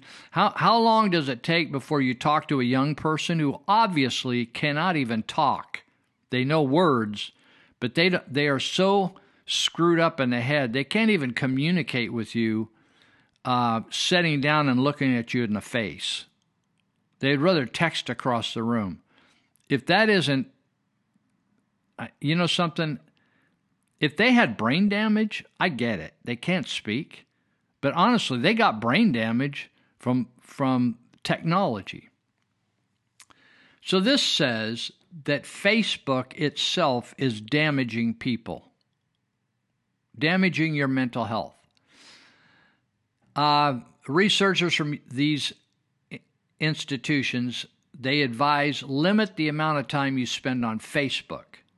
While this may sound like a typical anti-social media crankiness, uh, Holly Shakya, assistant professor at San Diego, and Nicholas Christakis spent two years with f- over 5,200 adult volunteers who allowed them not just to talk to them, but to, to electronically watch what they were doing on their computers.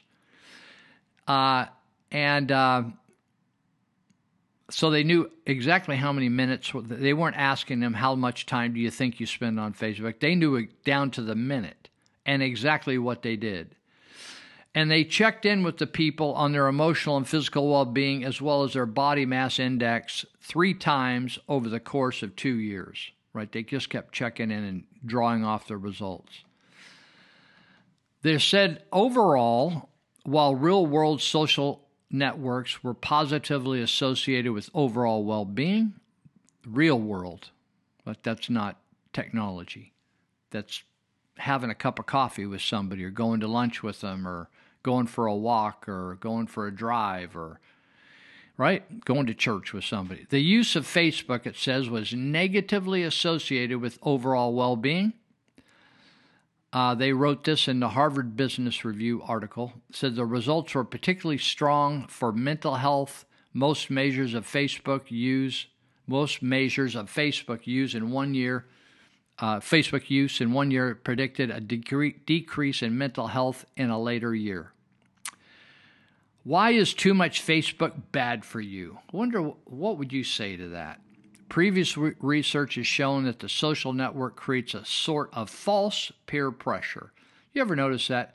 If you look at people a lot of times, it's just like, God, I didn't know life could be that good. It's just like, How are you? Wonderful. Just. Everything is just wonderful. Oh, it's wonderful. Oh, my husband, he's like the best. Well, Jesus couldn't be as good a husband as my husband. He just like incredible. She's incredible. Oh, she's just unbelievable. Just want to tell the whole world. It's like not good enough to tell your wife. Like it, it's like I don't care whether you like your wife or not.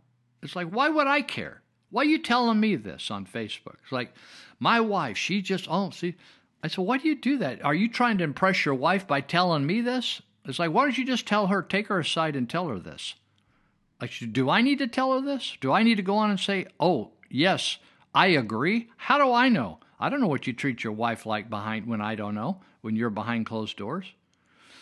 Gee, it's crazy. So most people are cautious about posting negative or upsetting experience on Facebook. I have to actually defriend or quit following some of my gnarlier friends because they want to drop the F bomb and they want to explode and go off. They're full of drama, they're full of drugs, drama, and craziness.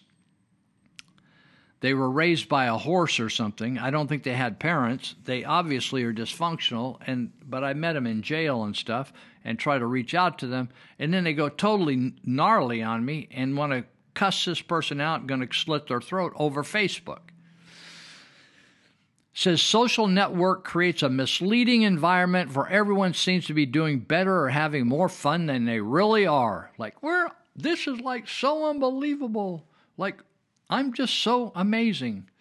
As the researchers put it, exposure to the carefully curated image from other people's lives leads to negative self comparison. Honestly, people, there's nothing compares to like getting together with people and you can size people up on your own. Are you with me? So I want to lead into this, and we'll go back and catch some other stuff. We got a couple more. Uh, we got a, we got about four or five minutes left here, and then we got a few other spots. But I I love stuff that, about William Buffett. You know William Buffett, the old timer that's a bazillionaire. He just turned 89 years of age. The guy doesn't take care of himself. He drinks cherry cola. He's a he's an interesting dude, and uh, so they asked him for some wisdom, he gave him six pieces of wisdom. I'm going to leave them since I just told you that you're on Facebook too much and I don't like to see what kind of cocktail you're drinking tonight. Honestly, it's like, I, I think I ought to post my arm and me tying off and said, Tonight I'm just shooting heroin and and everybody ought to follow my lead. It's like I'm shooting some really good heroin tonight. It's like crazy. Our people are absolutely nuts. I didn't realize that's one nice thing about getting off Facebook. You think people are smarter than they actually are. So he says, Buffett says, marry the right person.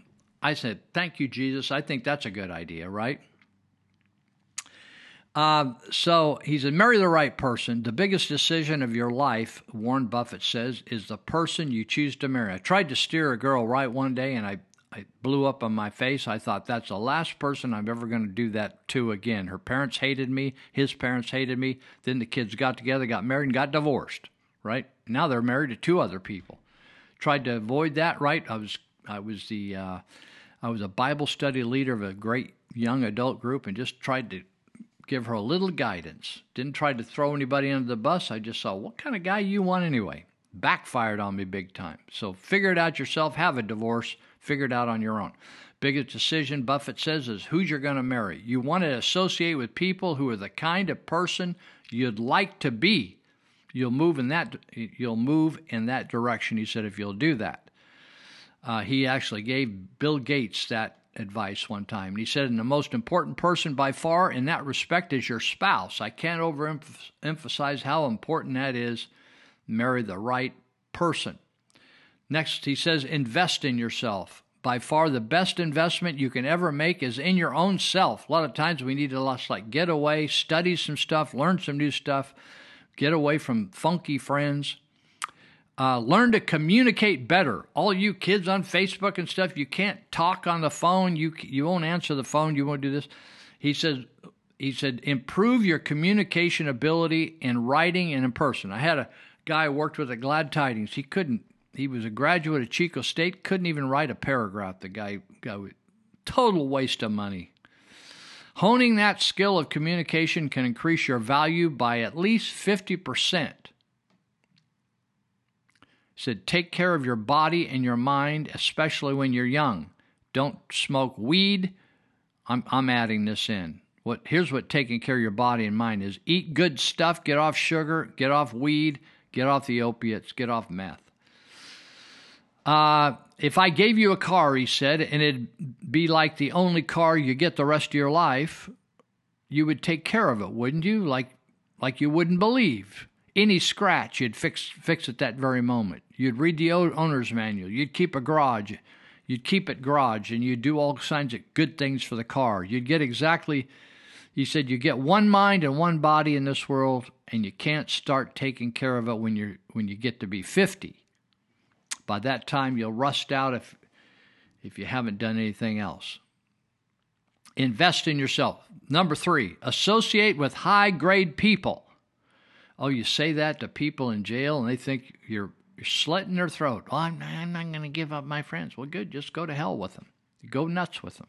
Lose your mind with them. Die of an overdose with them. Hook up with high grade people and you'll start uh, acting just like them.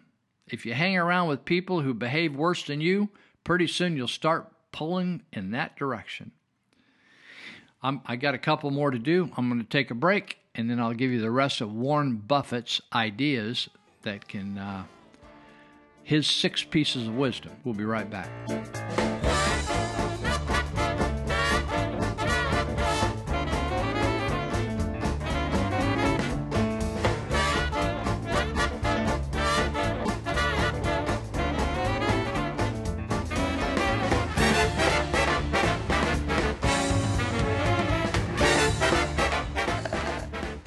Do you enjoy sipping drinks through plastic straws? Well, if activists get their way, you won't be allowed to anymore. These must be banned, they say. Why? 500 million plastic straws are used in this country every single day. And many end up in the ocean, polluting water and killing sea life. When celebrities speak, politicians listen. Seattle recently banned straws, and other places want to do the same. Straws suck, and we are no longer going to allow for plastic straws here in San Francisco. Their time has come and gone. The idea that you're going to ban straws and save the world is ridiculous. Angela Logomasini studies environmental issues at the Competitive Enterprise Institute. What will banning plastic straws accomplish? Probably nothing at all. It might make some people in Hollywood feel good. It may, might make some politicians feel good, like they're doing something. It might sound good at parties, but it's not going to solve any problems. Plastic pollution in the ocean is a real problem, but only about 1% of it comes from the United States. Of that 1%, a tiny amount comes from plastic straws. But what about that 500 million number? In the USA alone, over 500 million straws are being used every single day, most of which are going into our oceans. Americans toss out 500 million straws each day. An incredible 500 million plastic straws. Where do they all get that number? Every piece of plastic. They got it from this child's school project. He says he got the 500 million straws a day figure through a phone survey he conducted with straw manufacturers. I started a project to reduce the number of straws. The media just accepts his 500 million number, but the actual number is much lower, according to the analysis firm Technomic. Okay, so activists and media exaggerate the problem. 500 million. 500 million. 500 million. Still, they promise it would be easy to get rid of the straws. If we can reduce something that is easy, that is polluting to the environment, that gets stuck in turtles' noses and causes damage to the environment, let's do that. Progressive talk show host Ethan Bearman. Sometimes we do need a little gentle guiding hand from government. Government's gentle guiding hand will either ban straws or order us to replace this cheap plastic straw with ones like these, made of paper or bamboo. Plastic doesn't actually biodegrade, so unlike a lot of other things, paper, for example, actually breaks down into other components. That's not a good thing. That means paper straws break down even while you're using them. They get soggy, they leak. That's the beauty of plastic. It's enduring. Paper straw is going to break down while you're drinking with it. Paper and bamboo straws aren't environmentally pristine either. Paper products take more energy and more effort to produce, so you're going to have a net negative environmental impact. The paper doesn't degrade in a landfill either. Everything is essentially mummified. You're replacing a superior product with an inferior one, and you're asking people to pay more for it. Doesn't make a lot of sense. It doesn't. And the higher price is the final result. Paper straws are eight times more expensive to make than plastic straws. Won't this hurt businesses? I don't think so. Maybe people won't use straws. If it's $1.79 to get the fountain drink at Joe's Corner Deli that we're talking about, and now it's $1.83, um, I don't see that as being a, a huge difference in the price. This is what environmentalists say about every policy they put out. A few cents here, a few cents there. Eventually, it begins to be a burden. We don't need straws. You know, a lot of things in life are not necessary, but beneficial and enjoyable. Banning straws isn't going to do anything for the environment. So, what they're just trying to do is take away my freedom for nothing in return. As the environment has become cleaner, that's become a specialty of the environmental movement. Spend your money on feel good policies that make no real difference. I will stop sucking. I will stop sucking. We will all stop sucking. You got a lot of nerve to say you are my friend. When I was down, you just stood there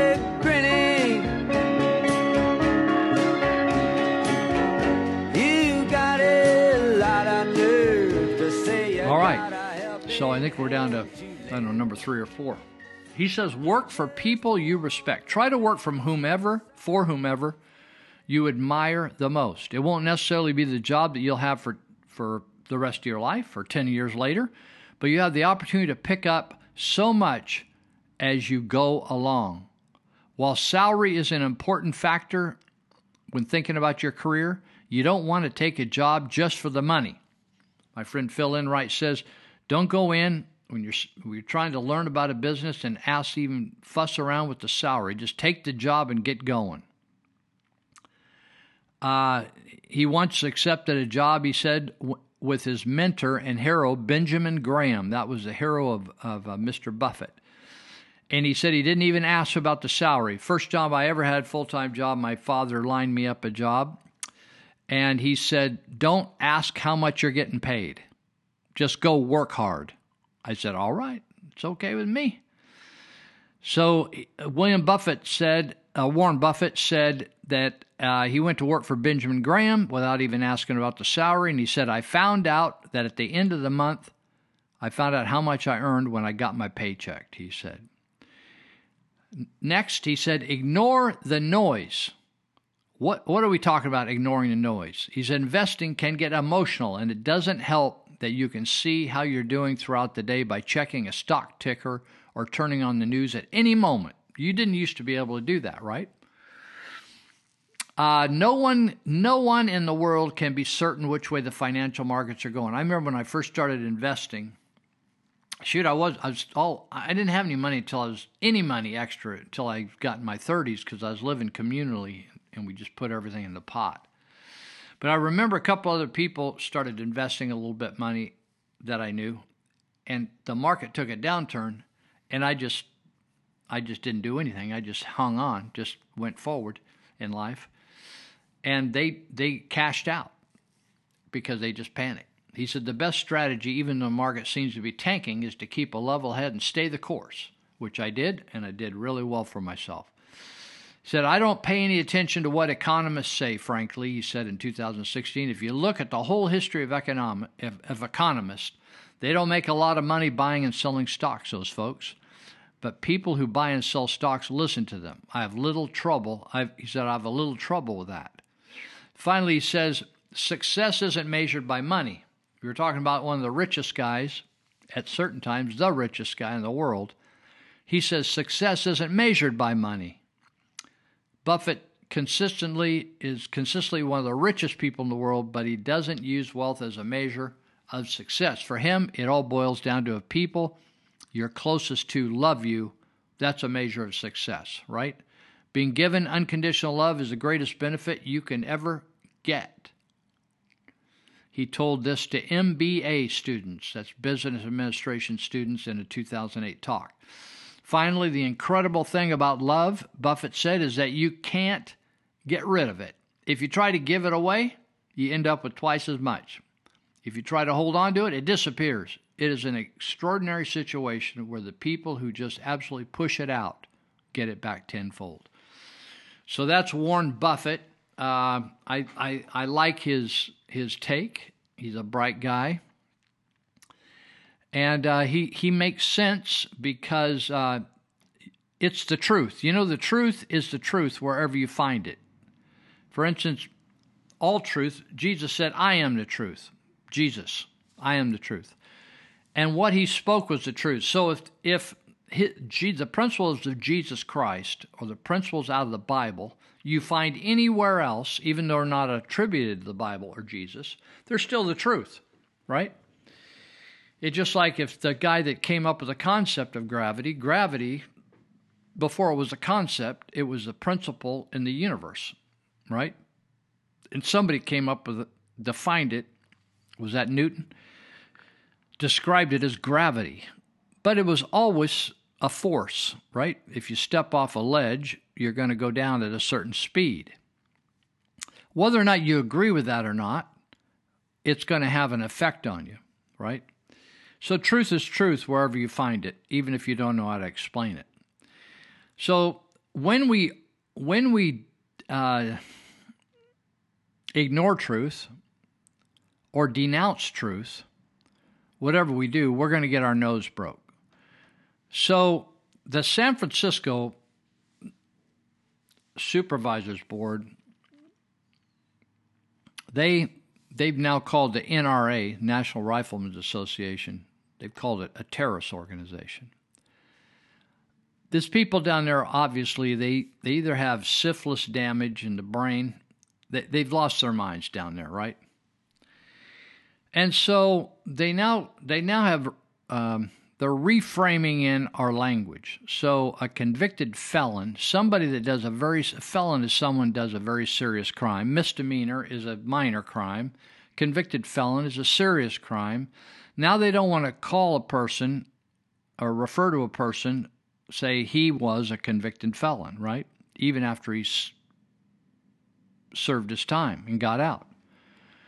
I look at people different once they serve their time, but they always committed a felony, right? But this, they're not willing to do that in San Francisco. Now convicted felons are justice involved people. We've sanitized the term. Somehow they think if you tell me that's a justice involved person, I'm going to feel better about him than he committed felony. I'm, I'm probably going to be interested if I was going to hire him, not only in finding out the fact that they're a convicted felon, but what exactly they did. Now, probably in the state of California, they prevent me from asking that, but I, I would, you know, my feeling is I'm going to do what I think's best, regardless of whether it's best or not, uh, whether it's legal or not. I'm going to do what's best because it's best. I don't care whether it's legal or whether somebody wants to change all the rules.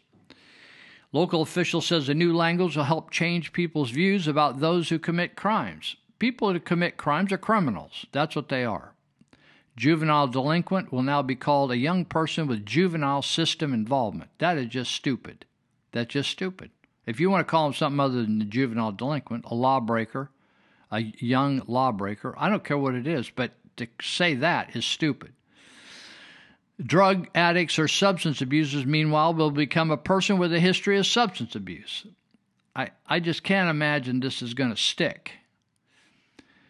Uh, this Matt Haney, supervisor down there, says we want them ultimately to become contributing citizens and referring to them as felons. You know what it is? This whole self esteem movement, you know, people that are. Uh, uh, they're misbehaving and you tell them what a wonderful person they are. That's just stupid, right? What people need to be told is that they could be a wonderful person and God wants them to be a wonderful person, but right now they're acting like an idiot. Right?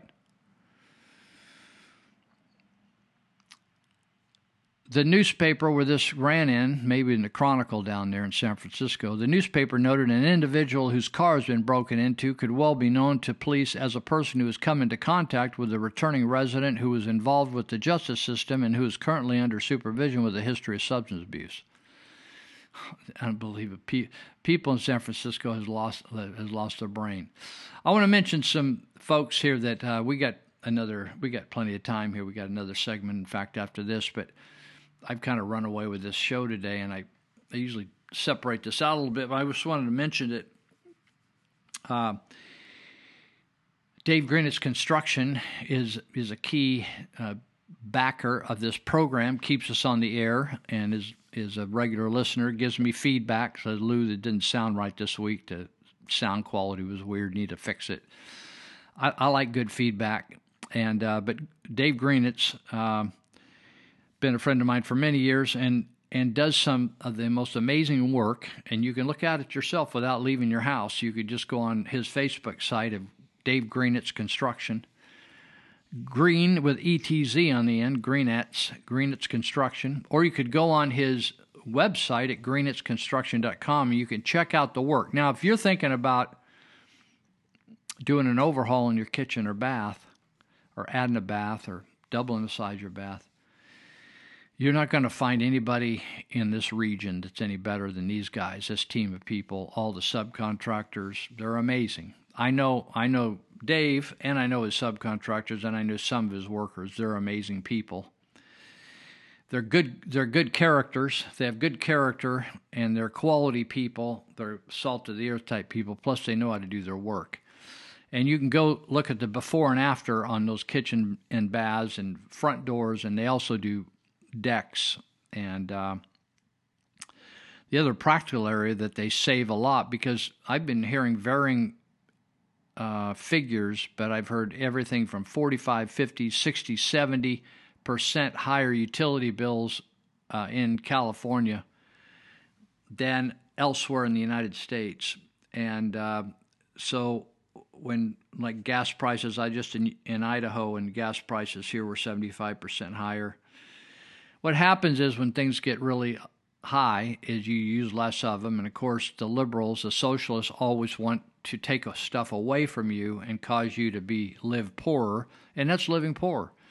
Staying colder, can't turn the heat on. Staying hotter, can't turn the air conditioning on.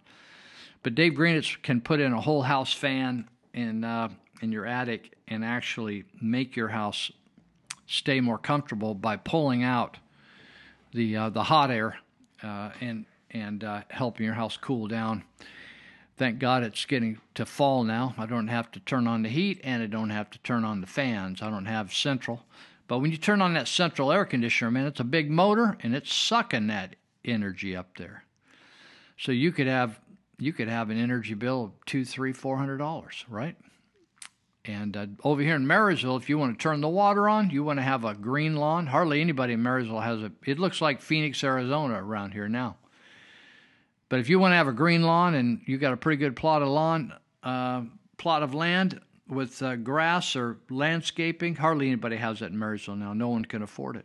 You got Cal Waters ripping people off, and uh, the city can't even pay for the parks. Greenetz can put in a whole house fan and straighten you out, so you could uh, you can dial him up, and uh, you can you can go on his website greenetzconstruction.com and email him from there, or you can reach him off Facebook, of course. You know how to do that, I'm sure. And uh, you can call him at 530 682 9602. 530 682 9602. And uh, also, I wanted to mention Monty Hecker with Elite Universal Security for a couple of reasons. One is uh, Monty has been a consistent supporter of the show here and and all, it probably does more to put the word out on different social media. Hey, by the way, Lou's up, got a new show, whatever. Well, so we appreciate Monty. The other thing is, he's been a real fighter for the rights of the, the common guy or common gal. And so he really pushed the repeal of the gas tax, which is really hurting all, all of us. And uh, really was a coordinator of that locally and helped distribute all kinds of uh, signs and bumper stickers and stuff. But he's now uh, coordinating up here the recall of the governor, Gavin Newsom.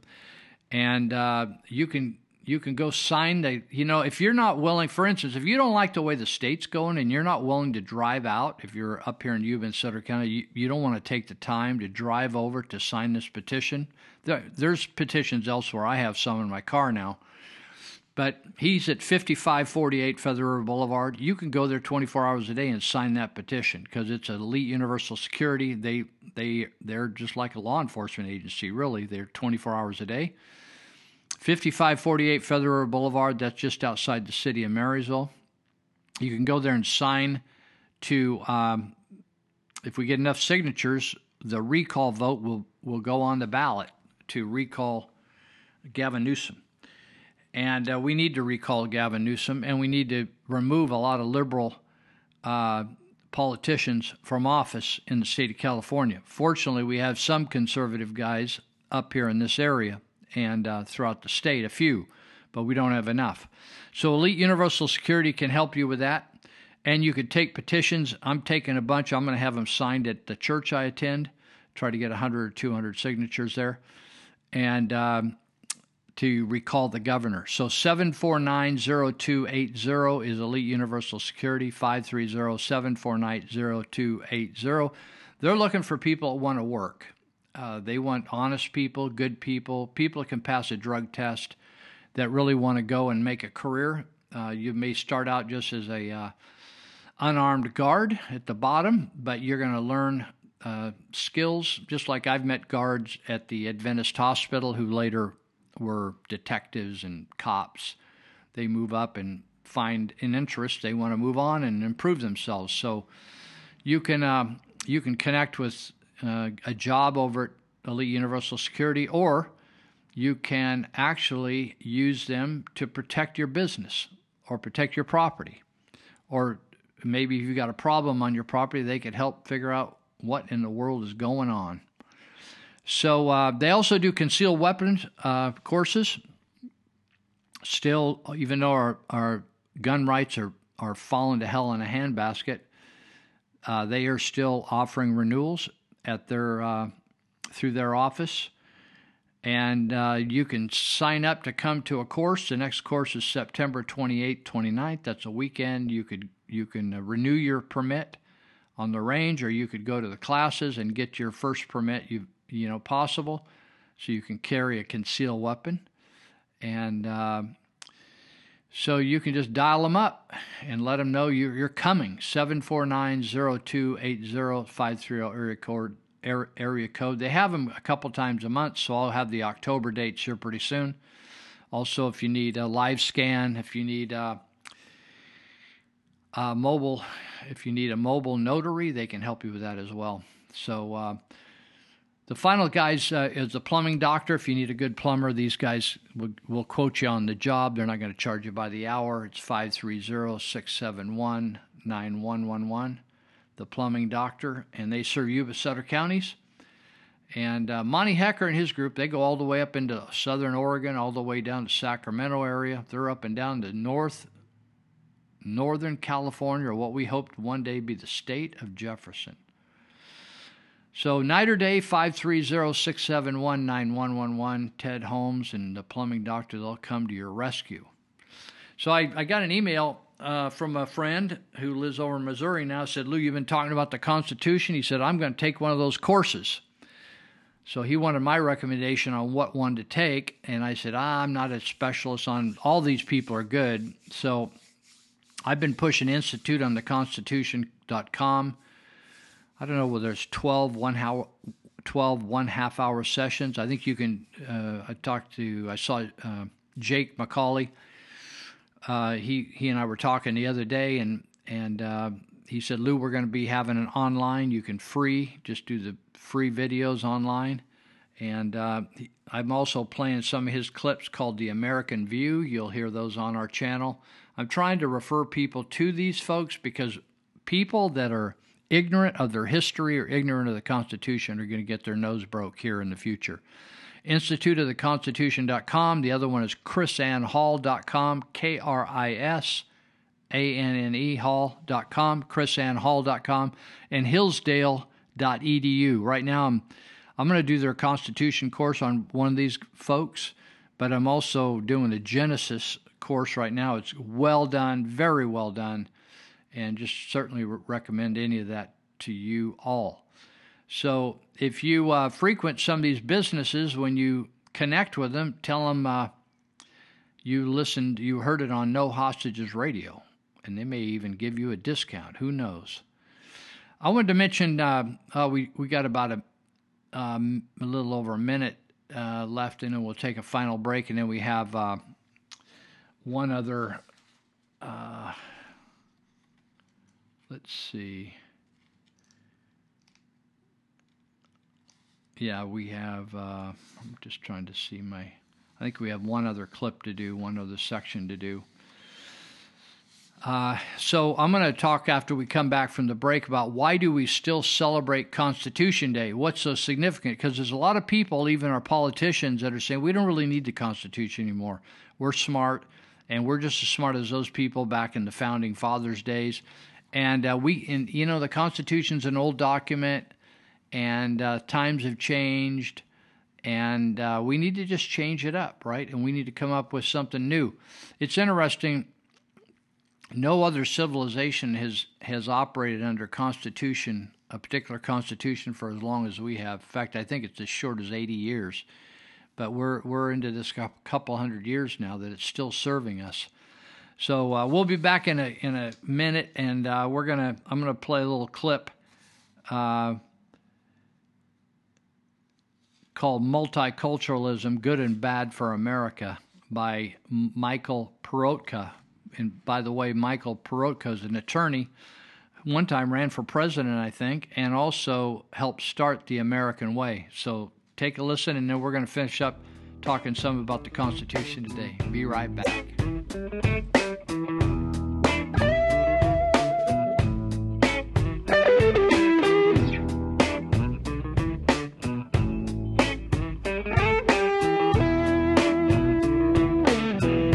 The gates of heaven must be open. I think I saw an angel just walk by. Barack Obama says that America is not a Christian nation. Please listen. We once were, we are no longer a Christian nation, at least not just. We are also a Jewish nation, a Muslim nation, and a Buddhist nation and a Hindu nation and a nation of non believers. Is multiculturalism a good thing or a bad thing for our American society? You might not realize it, but this is a very important question. The current politically correct viewpoint argues that pluralism, the acceptance and celebration of differing religions, philosophies, and ideologies, contributes to the strength of America. you can see this in a widespread attempt to sanitize schools and courts and courthouses and public buildings and public places of any reference to God or Christ or the Bible. This agenda is based on the notion that we are a more stable, prosperous society because we embrace diversity and toleration and acceptance of anything and everything. But is this really true? Well, those who founded and fought for our American culture and our American form of government didn't think so. In fact, they had a very different view. You're probably familiar with the name Samuel Morse. He was the inventor who developed the Morse code, but his father, Jedediah Morse was a pretty famous person as well. A Yale graduate, he was an educator who is still known as the father of American geography. His work in that field included a textbook called Geography Made Easy, which was used widely in schools and colleges and libraries and thousands of American homes. Here's what he said about the importance of Christianity to the culture and to the administration of government. To the kindly influence of Christianity, we owe that degree of civil freedom and political and social happiness which mankind now enjoys. In proportion as the genuine effects of Christianity are diminished in any nation, either through unbelief or the corruption of its doctrines or the neglect of its institutions, in the same proportion will the people of that nation recede from the blessings of genuine freedom and approximate the miseries of complete despotism whenever the pillars of Christianity shall be overthrown, our present republican forms of government and all the blessings that flow from them must fall with them. Was Jedediah Morse right about this? Asked another way, how is this multiculturalism thing working out for our culture? As we see the role of Christianity diminished in our country, as we see our institutions abandon or corrupt its doctrine, are things getting better or worse for us? When we eliminate all moral standards, when nothing is really considered to be wrong anymore, do we really get greater freedom? Our founding generation fought for and died for something. If we now believe that there is nothing that is wrong, then what did they fight against and what did they die for? Or did they know something that we've forgotten? Psalm 33 and verse 12 reminds us, as it informed them, Blessed is the nation whose God is the Lord.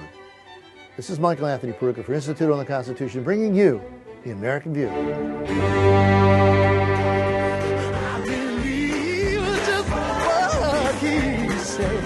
One more time.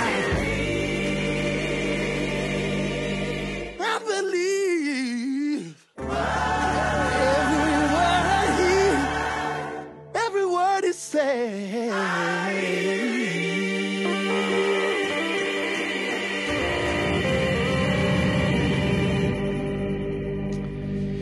right, so uh, two days ago, or three or four days ago, when you listened to this, September 17th, on the amazing year of 1787, uh, there was a federal holiday created commemorating uh, the signing of the U.S. Constitution.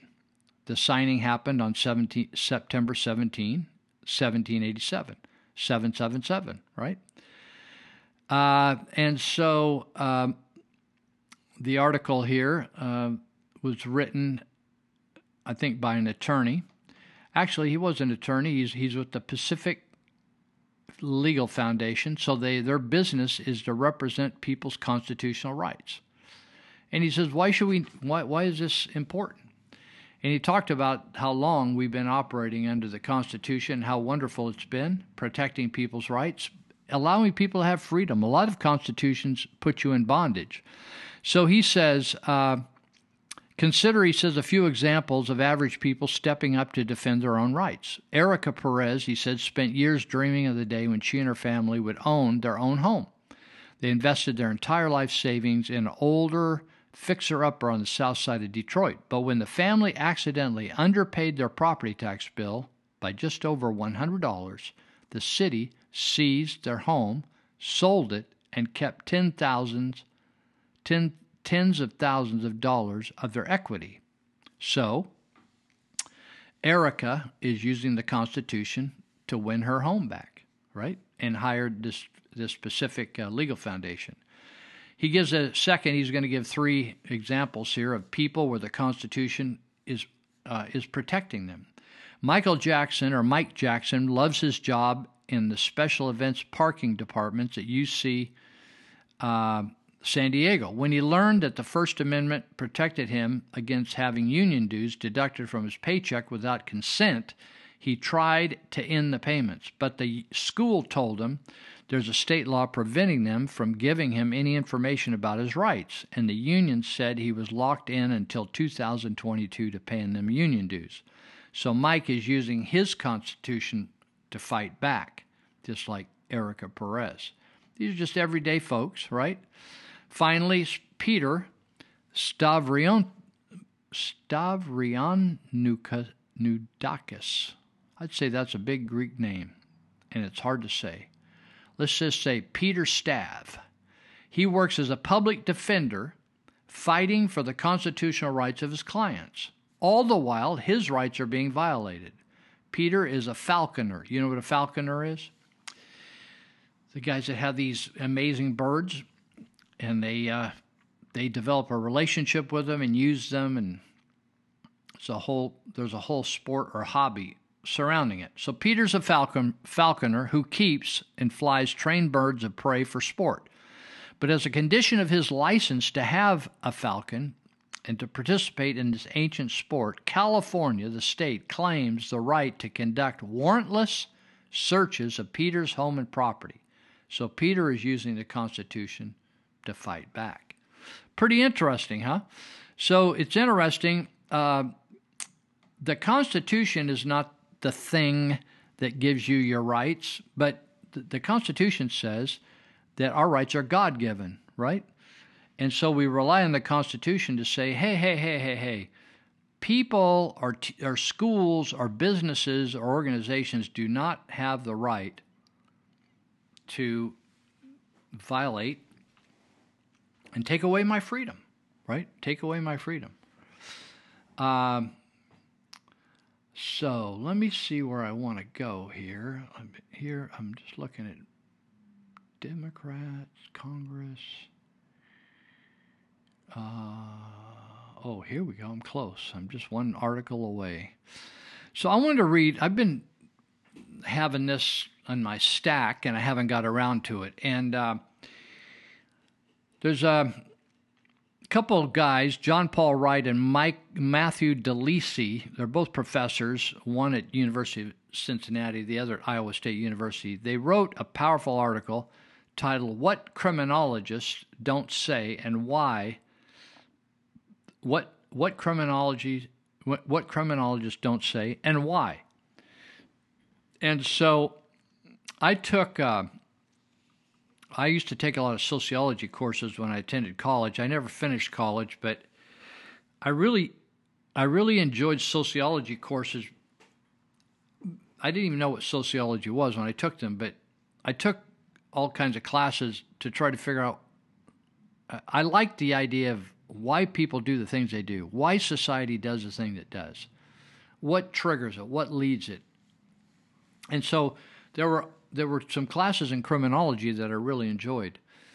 So it says liberal criminologists outnumber their conservative counterparts by by a ratio of 30 to 1. That's not unusual in universities where there's very few conservatives working. Most of the professors are liberal. So he says they're outnumbered 30 to 1. Ideology almost perfectly predicts the position of criminologists on issues from gun control to capital punishment to, to harsh sentencing. Uh, harsh, harsh sentencing regarding capital punishment.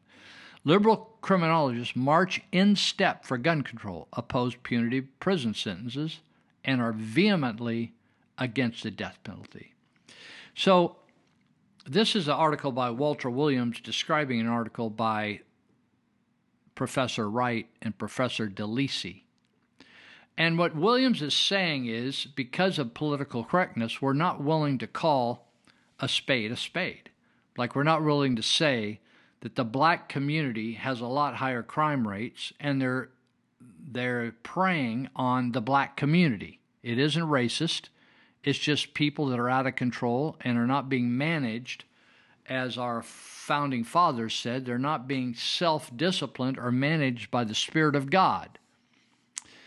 So in 2012, the National Academy of Sciences launched a study on the growth of incarceration. It shows that from 1928 to 1960, crime rates rose very slowly.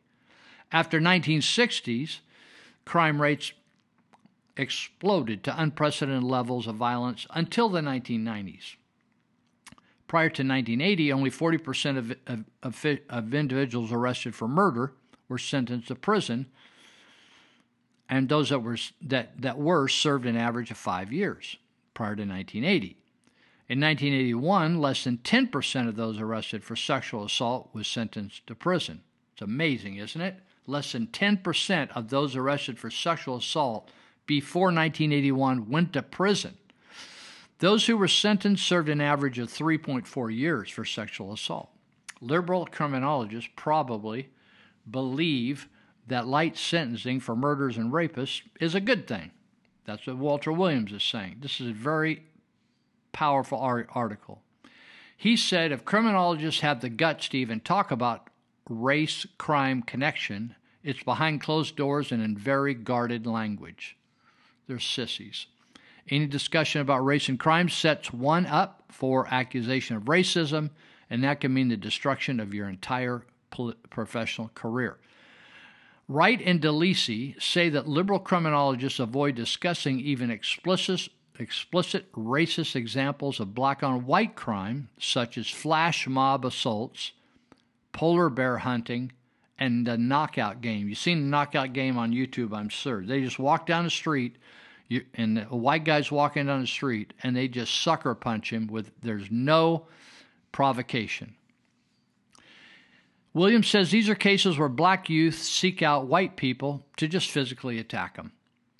According to White and DeLisi, dis- disproportionate black involvement in violent crime represents the elephant in the room amid the current controversy over policing in the U.S. All this talk about policing, oh, the racist cops, racist cops. The really the racists in the room are the blacks.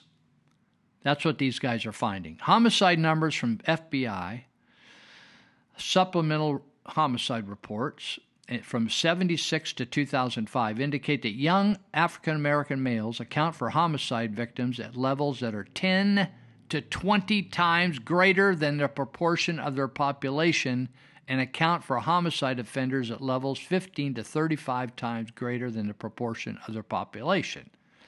Listen, people, blacks are screwed up in the head and they're killing their own people left and right. That's just the way it is. They got they got all the wrong notions about life.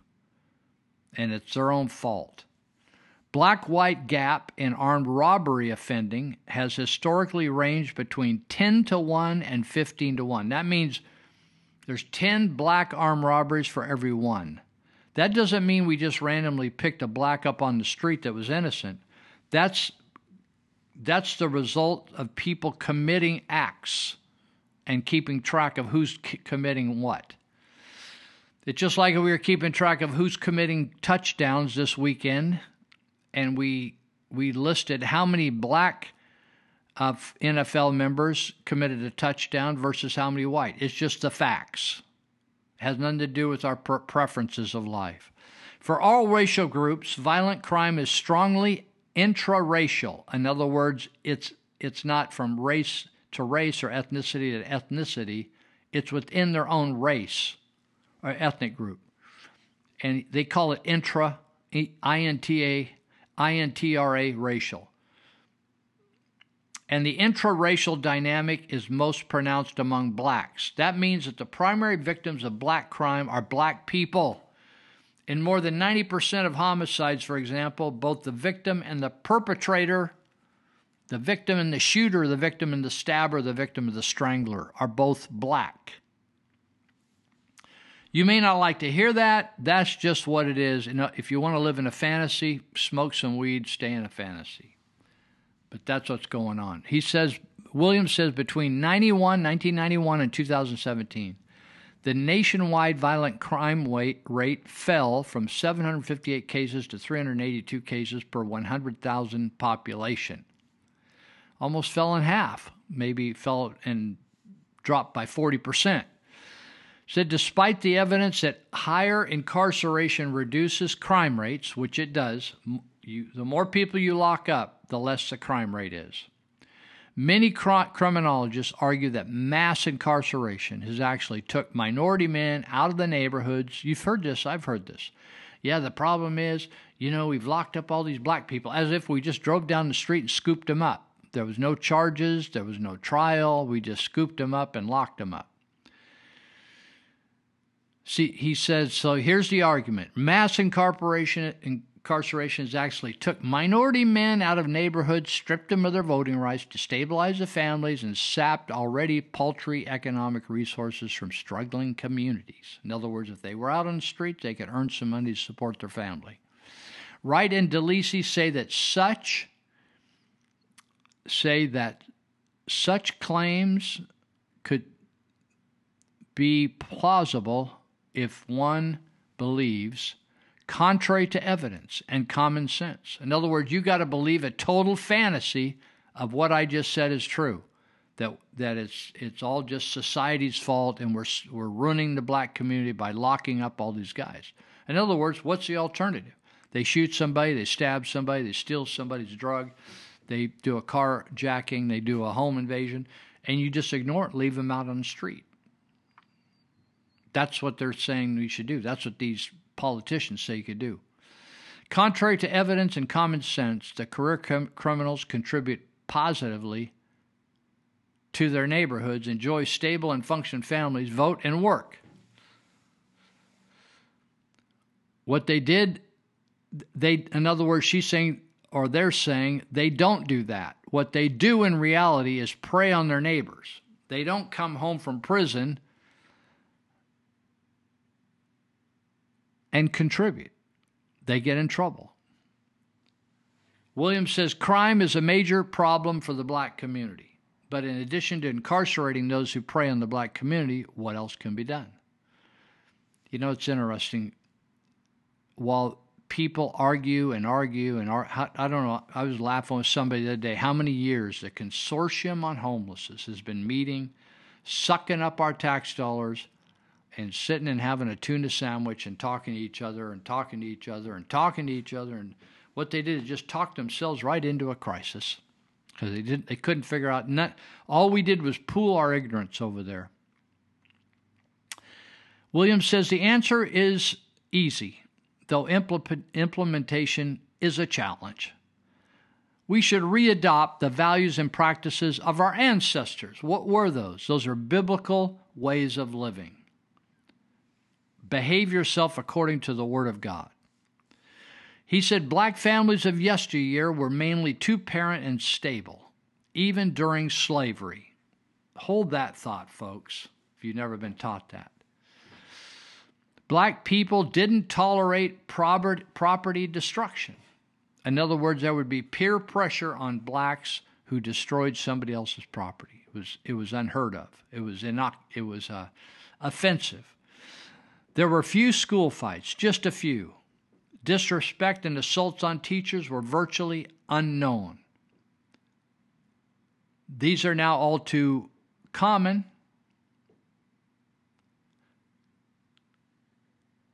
The strong character of black people is responsible for the great progress, Williams says, made from the emancipation till today.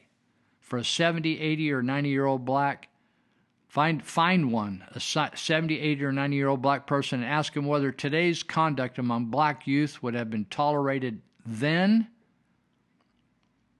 Williams says, I guarantee you that no one, no one would agree with that. He said, I, I, I guarantee that no will always be your answer from that, from that group.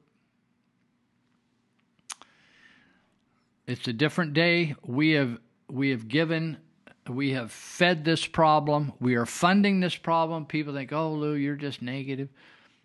I, you know, I, I I'll give you an example. We just have a couple of minutes left. I was in a meeting and we were talking on life skills, job skills, and just a couple ladies came in. One, you could conclude all three had mental health issues. They would all probably agree with that two of the ladies that had been in there for the whole meeting, neither of them had had a job this millennium. They had not in, been employed for the last 18 years. One said she was diagnosed with bi, bipolar by something. She's a very nice gal. The other gal, no teeth, slumped down in her chair, said her hands hurt, and she hadn't worked in a huge amount of years we began to talk to her, Phil, my friend Phil, and I, about that there were a lot of wonderful opportunities to serve the community, volunteer your time. I mentioned some examples. And uh, they would be able to help other people. And I said, You'd like to help other people, wouldn't you? Yeah, we'd like to help other people, even if you didn't decide to work, right? But I said, Both of you could actually get jobs. And they said, Well, where would we get a job? I said, Well, you know, you could be a person that worked on a, a phone bank. And I brought up a guy that works in the jail, has worked in the jail for years, and is a, basically a quadriplegic, and he's in a wheelchair, but he's a drug counselor. And I said, Your hands hurt, but he can't feel his hands. They don't even, he can't use his hands.